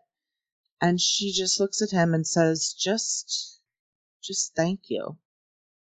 Just kind of like a blanket thank you. Uh, I, I interpreted that as she was thanking him for suggesting that she get support. Okay.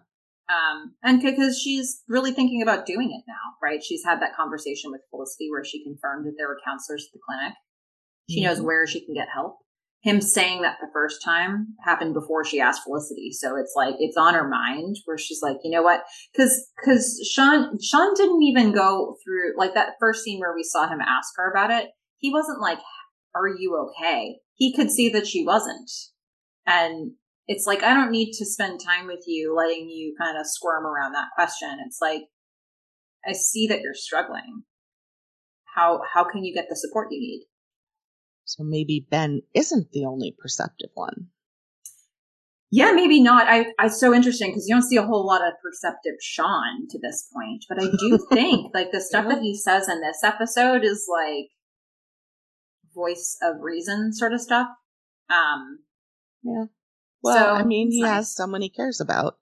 And, you know, I feel like his entrepreneurial spirit, right, is to solve problems. And so he's seeing there's a problem mhm. and he's suggesting a solution. Like, kind of feels when he notices things, I think he does come up with very good solutions. It's just not always that he notices things. yeah, that makes sense. So we're gonna go to Dean and DeLuca again. Yeah. and Ben is just so fired up. Uh, it, it's it's another Ben and Felicity scene, and he's like, Felicity has forgiven Greg again. And Ben has a few words to say about Greg. "Well, first of all, he's like, don't accept. You don't need to accept it. I wouldn't accept the apology. Greg's a dick. Like, don't accept his apology." But she did. she did, and Felicity was like, "You're so you're threatened. It's like you're jealous or something." He's like, "No, he's just so arrogant." He's a loser. Mm-hmm. Stuck up. He's an elitist. Mm-hmm. He's he's only apologizing because he wants something from you. It and and Felicity's just kind of laughing at him. She's like, "Yeah, okay. Apology is part of a conspiracy theory." Yeah. All right. Joking it off. And then the, the, there's sort of a beat that, you know, they pause in that conversation. And Ben's like, well, so do you want to go to Planet of the Apes tonight? Or, or whatever day Yeah. he says. She's like, well, I'm helping Greg with his files. And Ben's like, see? Aha! It's exactly what I'm talking about. Only apologized so you would help him. Yeah, she's like, I offered. He's like, he knew you would offer. it's so fun. These two. This Ben. It's so Yeah. funny to me. He's just coming unglued. Um, It does. He Greg does drive him nuts, which I find really funny. Bananas. and and Felicity is like, why? I mean, she can see it. She's like, why this guy? Like, What don't why? you like about him? yeah. then goes, his hair. Yep.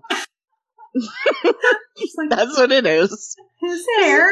His hair. It's like, I don't, I don't know what it is. His arrogant, loser, stuck up, elitist hair. yeah, there are, are a lot of signals that Felicity is missing here. And for goodness sake, I mean, Yes. And the next time we see Greg have a conversation with Felicity, thank goodness he starts to alert her to all like she just she's just I just think she is not prepared. She's got so much happening in her own life. I don't think I think she's letting these signals wash over her. She doesn't want to absorb them because she can't add something else. Like there's not another thing that she, she's already full. She's full to the brim. So Ben can drop the most heavy-handed hints ever, and it's like I can't with this. Like she won't absorb it, she won't process it. She's letting it slide. So like he's doing all this stuff that like us as viewers, it's like um he's pretty focused on her right now. and she's I mean, like, "Oh, you point of- conspiracy theorist." Oh my Yeah. To the point of like any male near her is just going to feel his wrath. Pretty much. And, And- she just kind of has to dismiss it all as like unimportant information. Because Yeah, what else? she kind of laughs it off. Yeah, It's like, look, I got to work with Greg every day. Th- this is the situation. Okay, I'm forgiving him. yeah, It's this is just what it is. yeah. His hair's gonna it's gonna be his hair. It's gonna be his hair. Well, actually, he's gonna get a haircut later. Um, not that Ben has anything to do with that, but uh, hey, whatever. So Noel is actually going to show up at Dean and DeLuca right about now, and he sees Felicity first because Ben's in the back room, in the like in the stock room. And also, like, at what point has Felicity noticed that Ben and Noel are like friends now? Like, she doesn't know. So Noel walks in, and she's like, "Ah, Noel's here to see me." Mhm. Nope. And he, Noel asks for Ben. and She points him back to the back. I mean, we haven't really seen her notice, but we did see her um, in a conversation with Ben acknowledge, like, it was really good what you did talking to Noel. Yeah, but that was Um, like first time, yeah. you know, mm, and she knew what was going on with Ruby, and but like here, we don't even hear what Mhm. Ben and Noel are saying to each other. I like that. I like Me that they did that. They she points him back to the back to the stock area, to the back room. And you can see Noel and Ben at the door, and you can see Felicity looking at them, unable to hear what's being said. And I just thought that was a really nice choice. Yeah, I mean, we're like the point. Like we already know what what Ben and Noel are talking about, right? Mhm. and and we're in the position of Felicity watching these two men from her life become friends. And I love that that scene ends on sort of this sort of it's kind of a smile, it's sort of a quirk of her lip. Mhm. It's she I don't know whether she's happy or it's kind of a huh moment Mhm. but we all see it. So yeah, she's glad I to feel see like them this is going to happen. Yeah, I feel like now the friendship that never was has now been established. Mm-hmm.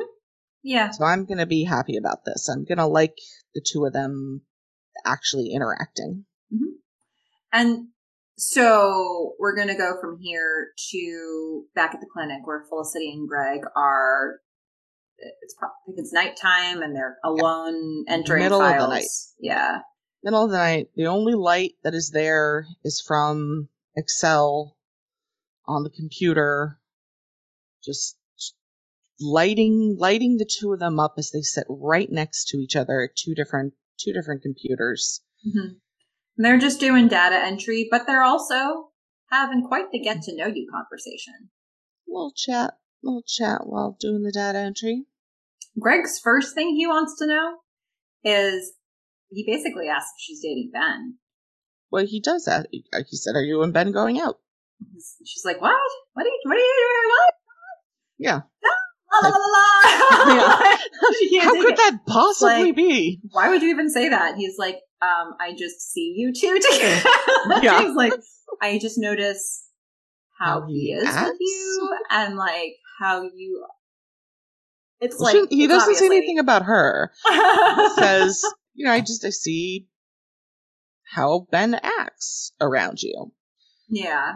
And She's like, meh, not a thing. Yeah. Not well, but here's here's the thing though.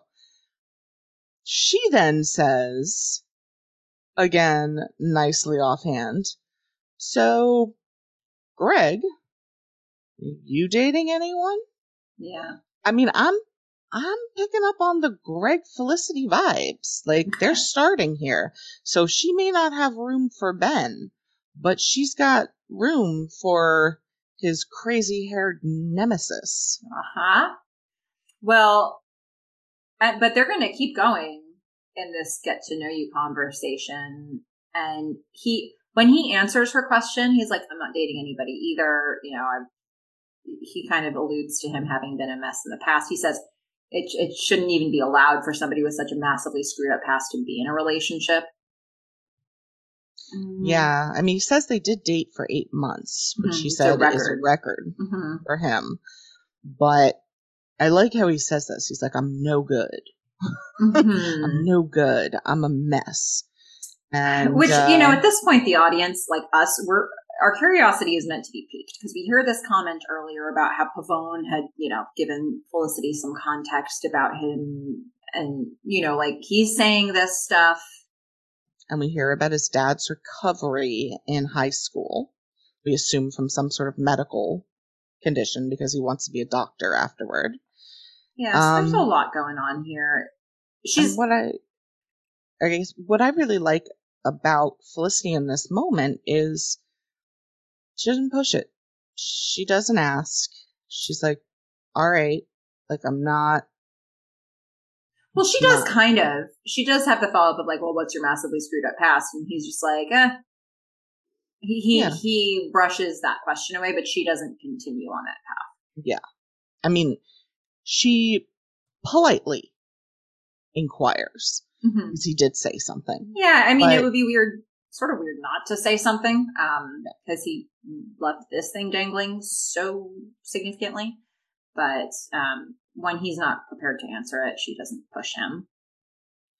which just leaves us wondering. Well, me wondering. What what is this? What's Hmm. going on, Greg? We'll get more information. Going on. Um, I don't know if it's all going to line up perfectly because they're going to show us things over different episodes that all have different, you know, writers and directors, and we've already spotted an inconsistency. So I, I, we'll see, we'll see if it ends up hanging together. Um, but I think the essence of all this still lines up. Like he's got some, he's got some mistakes in his past. Uh, he's got direction and focus now, and he annoys the hell out of Ben by existing. Um, and you know, Felicity is is intrigued by him, or she respects his. She does respect his authority. Well, Um, she I think she respects his passion because Yeah. she shares it, yeah, and that's something to bond over. And unfortunately, Ben doesn't have a passion, so it's hard to bond if you have something that you're really passionate about and you care about. It's hard to bond with someone doesn't have anything yeah, that they care about. yeah. Um, Well, this is going to bring us to a beautiful final scene. I think. yes, on one of my favorite, if not my favorite, set. Isn't it gorgeous? Yeah, we're Yeah. going to get back to that basketball court, that inner city basketball court, and it's another night shot. They keep giving us these these great, beautifully lit night shots. hmm And Ben, ben has found, he has finally found someone to play basketball with. yes, And it's not, it's not who you would have thought, but yes, we're going to see athletic Noel. it's true. They're shooting hoops. Sort of. but talking while shooting hoops. And Noel, they're in serious unpacking mode about all this stuff with Ruby. It's where they're totally focused on what Noel's going through right now. And Noel's like, you know, I can walk away, right? I can walk away. I mean, she cheated, right? I mean, Mhm. he's got a question mark. He's like, she she cheated on me. Uh, and Ben is kind of like, did she? I mean, you guys weren't going out that long. And, you know, so there's sort of that question left in the air. And, and I was like, you know, I kind of, I feel bad about this, but I'm, I'm really, you know, I'm relieved. The Yeah. pressure's off, but I'm also confused because I'm, I'm really pissed off. And he says he still And- cares about Ruby. Well, and Ben's like, maybe it's because you care. Mhm. You know, just we got insightful Ben, just boom, boom, boom, knocking him down here. And in a way, it's almost like Ben's also sort of devil's advocating. It's like, well, you know, have you considered this? You know, sort of. Um, ben makes a point here to say, okay, here's what you don't want to do. You don't want to walk away too early before you figured it out because you could regret that. Yeah, I have a feeling he's not talking about Kelly here. Yeah, I think he's really focused on Noel right now. I think I he's, think he's thinking about Felicity. okay. Oh, okay. Fair enough. That Okay, was, yeah. That was my thought. No, that's I think a totally fair interpretation of this, and I think it plays both ways, right? I think um, he's basically saying like, if you're not sure, give it a minute. Yeah, like maybe don't go to Mexico all summer. Yeah. Maybe.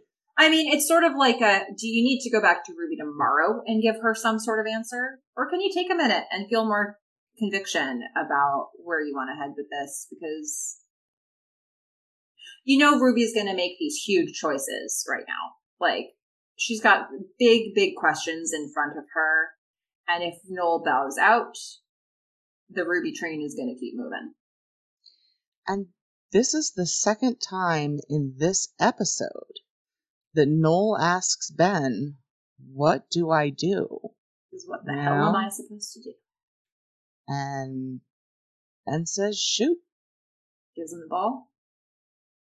I mean, you gotta you gotta work work out the anxiety some way, you know, just reflect and get some activity in. Um but no, at neither time does he actually tell Noel what to do.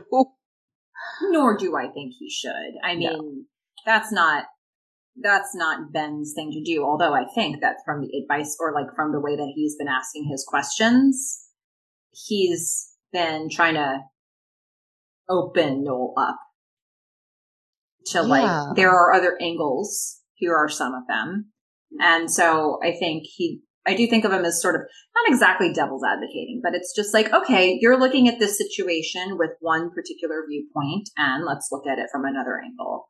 And But I think Noel's agreeing with him. Mhm. You know, he's just he's like, yeah, I do, I do care about her. I guess that's what it is. I mean, it doesn't mean that he has to get back together with her, but it can be why he's pissed off. Um, you it's know, okay Ben for this to be complicated. You know, it's okay for this to be many things at once. It is. It just is that way. You know, like that's how this situation is designed. and I like this because I think this is something that that we don't see a lot. Um, and it was actually pointed out in another podcast I listened to a while ago, um, the Nerd Incorrect podcast, where they did a whole episode on the fact that there there just really aren't a lot of moments and shows of guys helping guys. Um, you know, like women can go to each other or like a man can go to a woman, but like guys helping guys, Basically, got Just- the OC for that. That's pretty much it. but like this is kind of, you know, this is pre OC. Sort of Mhm. like in this period of time with the way we were growing up. This is uh, the Nerd Incorrect podcast is done by by a guy. Um, I think a, a little older than us. And, you know, his point was like, the, like, I didn't have male, you know, role models to look up to about how to support or be supported by Yeah. other guys. And I like that Ben provides some advice here and just, you know, they're playing basketball, they're they're being together, they're talking like I I just I like what they're the show's doing with it. Yeah, and I love the way they close this part out because there's been music underpinning this the whole time that's going to swell. Now, as soon as they start just playing basketball and the dialogue fades away, we're going to watch them playing and we're going to hear a song from Sarah Slean in the background. It's called Before Your Time. And the chorus is, I think it's the chorus, um, is, is really swelling at this point. And I, I was just looking up the lyrics to this and they're maybe born before your time. How unfair to our human eyes. How I wish you were all right because I worry. I thought that was an interesting play from two angles. It's like, okay, it's happening with, you know, it's under this Ben and Noel scene, but this idea of like maybe born before your time is also pretty direct towards like this unplanned pregnancy. Yeah, maybe they were going at it from the lyric perspective, but um we we were so close to the end of this before I have to say I completely disagree with you. Um I just couldn't with this music. Uh I think this is the original song. still i you know i just because it's two guys on a basketball court in the middle of the night shooting hoops and it's like this flowy ethereal female vocal like completely not at all situated for a basketball court Mm, yeah, i, I, was just it. like like what what are we doing here like so- Fair enough. Well, we can't agree on everything. And we both had the quiche thing together, so that's I it. This is where it comes apart. We were so close to a whole episode where we had like a bunch of stuff we agreed on. Yeah. Well, shall we head into the What the Club Did They Say segment? I think that's a good idea. Okay. So, I've got three. They're first one's longer. The next two are pretty short. Mm-hmm. So this is uh this is Felicity and Ben, and they're they're talking about Greg, and Felicity's just she is this is at the beginning, so she's she's not a Greg fan at the moment, and Felicity says it's just Greg. He's so unbelievably arrogant, you know. Ben says, and you're just realizing that? Felicity, it's like he gets pleasure out of people. And Ben says, yeah, he does. So quit. Felicity, no, because that's exactly what he wants me to do. Then, so what? Felicity, so I'm not going to give him that satisfaction.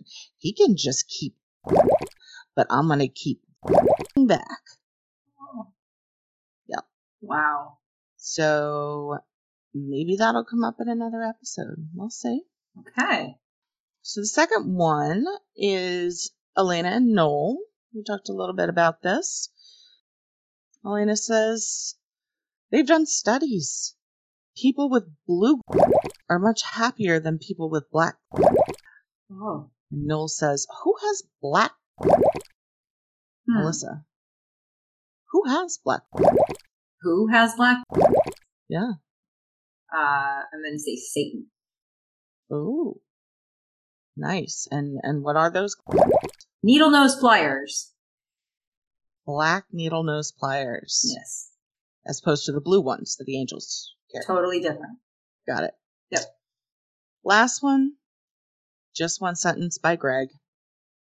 Personally, I think anyone the massively screwed up shouldn't be allowed to be in a relationship. I mean Mm. legally. So Okay. You know, on the one hand, we've got maybe some romantic feelings going on, and on the other, we've got uh, Greg's massively screwed up to deal with. Well, sometimes it's happen. Sometimes it happens. Yeah. I mean, hopefully it's not black. Yeah. And needle nose pliers, because that would mean he's Satan. Wow. Well, guys, that was the What the Club Did They Say segment. And, whew, And the beautiful song that goes with it. Thank you. you know, that's how it is. Guess what, Fish? It's our favorite segment time. Yay! After you listen to this tape, you have to erase it. It's time for audience feedback. Um, got several that I've pulled up for this one. Couple on. Okay, here's a couple on Pavone. Because, you know, we just saw her sort of enter our screens recently. And so one here, um, at that girl bunny on Instagram says regarding Pavone, definitely one of my favorite characters. I think she helped Felicity in so many ways through so many things. She helped define the rest of the season for her, in my opinion. You can't unsee some of the realizations Felicity's having right now with Pavone. I I don't have that much insight into the rest of this season, but I will take your word for it. I mean, like the stuff that she's learning about her parents, you know, her parents don't just disappear for the rest of the season, right? Like there's more to be had there. And, um, you know, she's bringing some really major things to light for Felicity to grapple with. So I definitely appreciate that take from at that girl bunny. Yeah. And at Vanessa Manet says, Pavone said it best. How does it feel to be the perfect little daughter, always doing whatever her parents wish?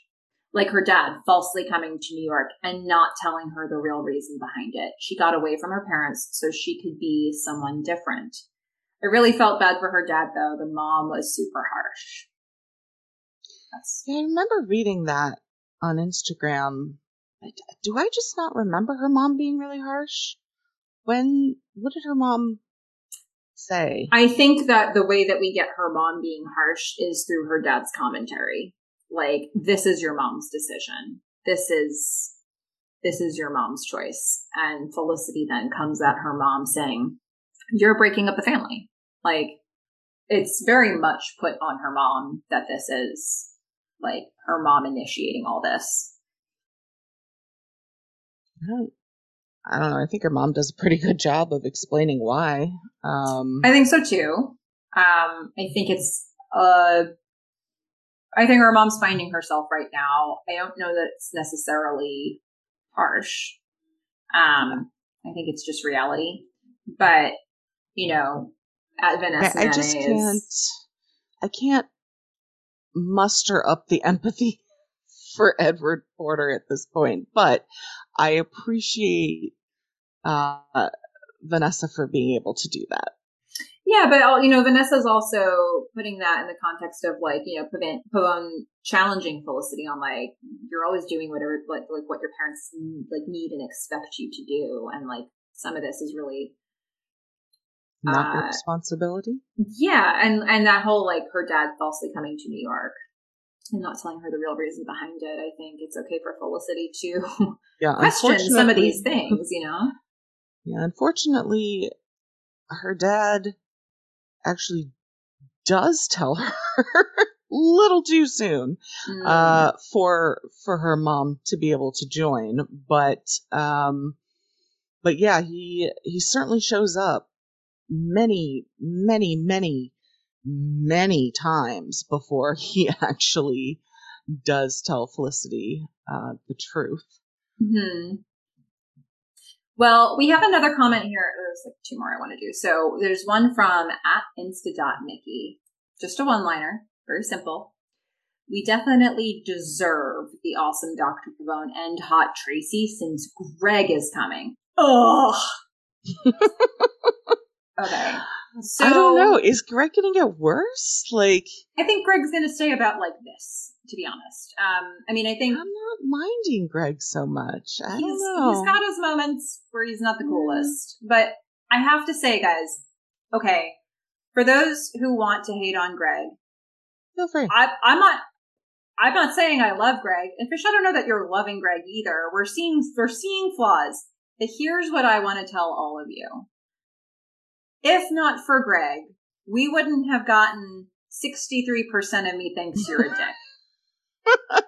this is why I love Greg because he really stokes the fire in Ben in a way that I find amazing. I just love it. Yeah. I love what Greg Greg's presence does to Ben, and I love how that moves things forward across so many different character stories. And And it allows Scott Speedman to just be hilarious. I mean, next time you're all thinking, "Ugh, more Greg," I'm just going to repeat to you: 63% of me thinks you're a dick, and that is how you know you needed him. I would say that, you know, I know analogies have been removed from the SAT or whatever, but I'm I'm just gonna I'm gonna keep going with the analogies. I think uh, Greg is to Ben as beats are to Noel. Okay, Hmm. okay, Hmm. and it's only going to get more so. Let's all just think about that. I like it. Yeah. I like it very Yeah. much. I've hmm. got one more here on a different character. So this is a comment about Ruby at Galinsky underscore says, I kind of love her. She has an innocence and joy about her. She really added to the mix of personalities already in the group. Okay. The reason I'm bringing this up now, I've been holding on to this comment for a while. And I wanted to re- resurface it now that we're getting the seedy underbelly of her choices, like innocence and joy. That is the Ruby they presented to us in the beginning. What do you think about her after this episode?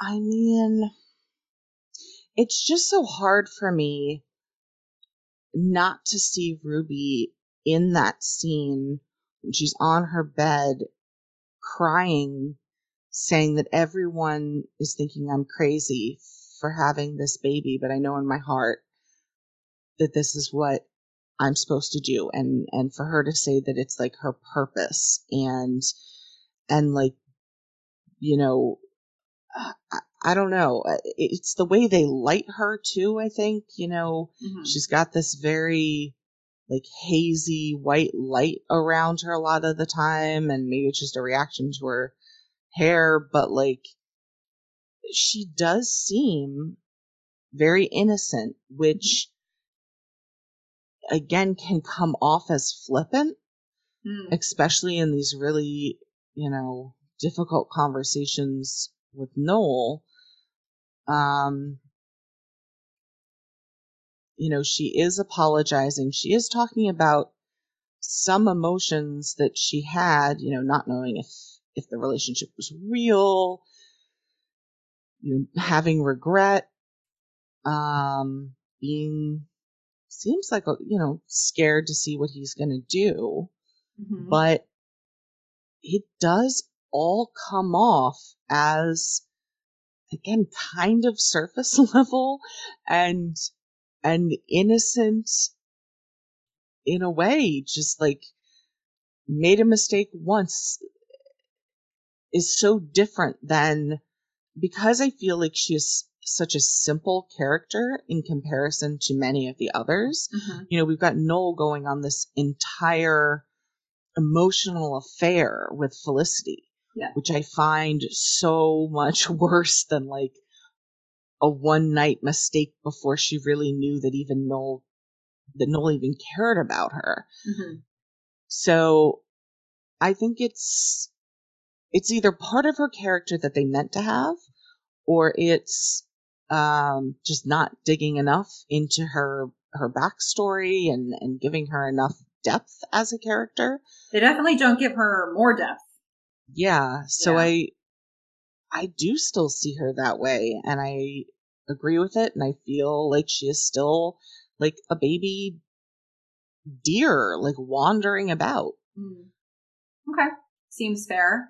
Yeah, and I think that whole bit about purpose, that's why I started to um like allude to this in the last episode where it was like where she's where she's unpacking like I I I thought maybe doing that movie would like tell me what to do, like it would give me a purpose, and actually it did because she got pregnant while on that movie set, and I think if you're looking for a sign, if you're hurt and you're looking for a sign, you'd be thinking, well, if this happened during that time and I was looking for a signal on what I'm supposed to do with my life and this was this was put in front of me during that time, then I have to think that this is what I'm meant to be doing.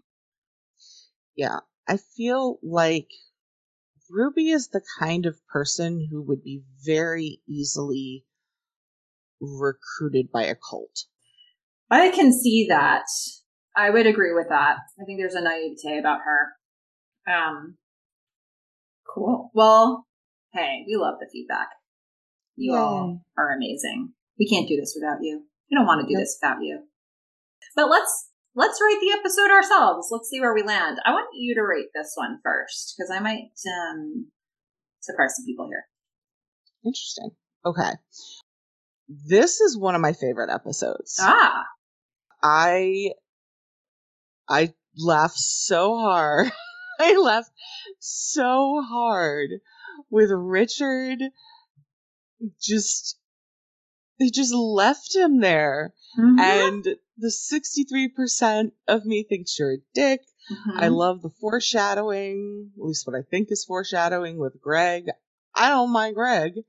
And um we got to see more Tracy and it was sexy Tracy, like, you know, taking a little whiff of Elena. Mm-hmm. And uh I don't know. I'm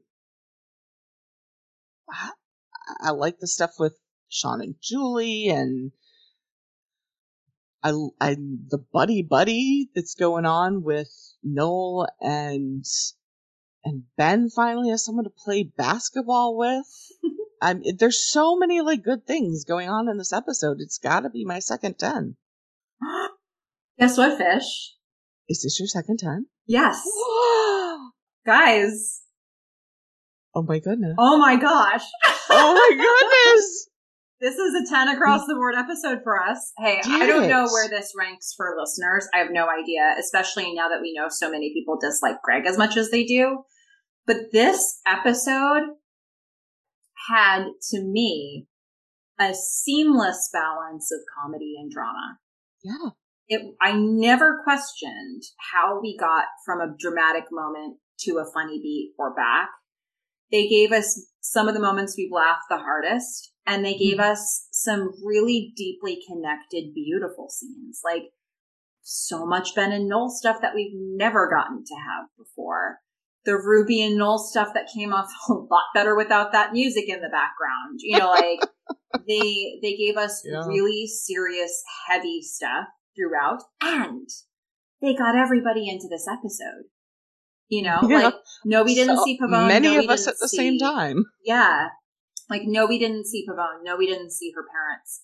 But of all the people who are like top of the call sheet, they all had something to do in this episode together. And it was just really nice to see it. And I loved the energy of having the scene in the apartment where everybody was there all at once. We don't, we haven't had a lot of that recently. We've had a lot of keeping people off in their silos. So to see all these characters interacting was so fun. I just, that's our first 10 out of 10 for both of us. That's our first time we've had the same rating. Probably. Period. Wow. I thought, I wasn't sure. I don't know what people think about this episode. We, I'd love for, for you all to tell us what you thought about it because, you know, we're coming in hot with yeah. rating for this one.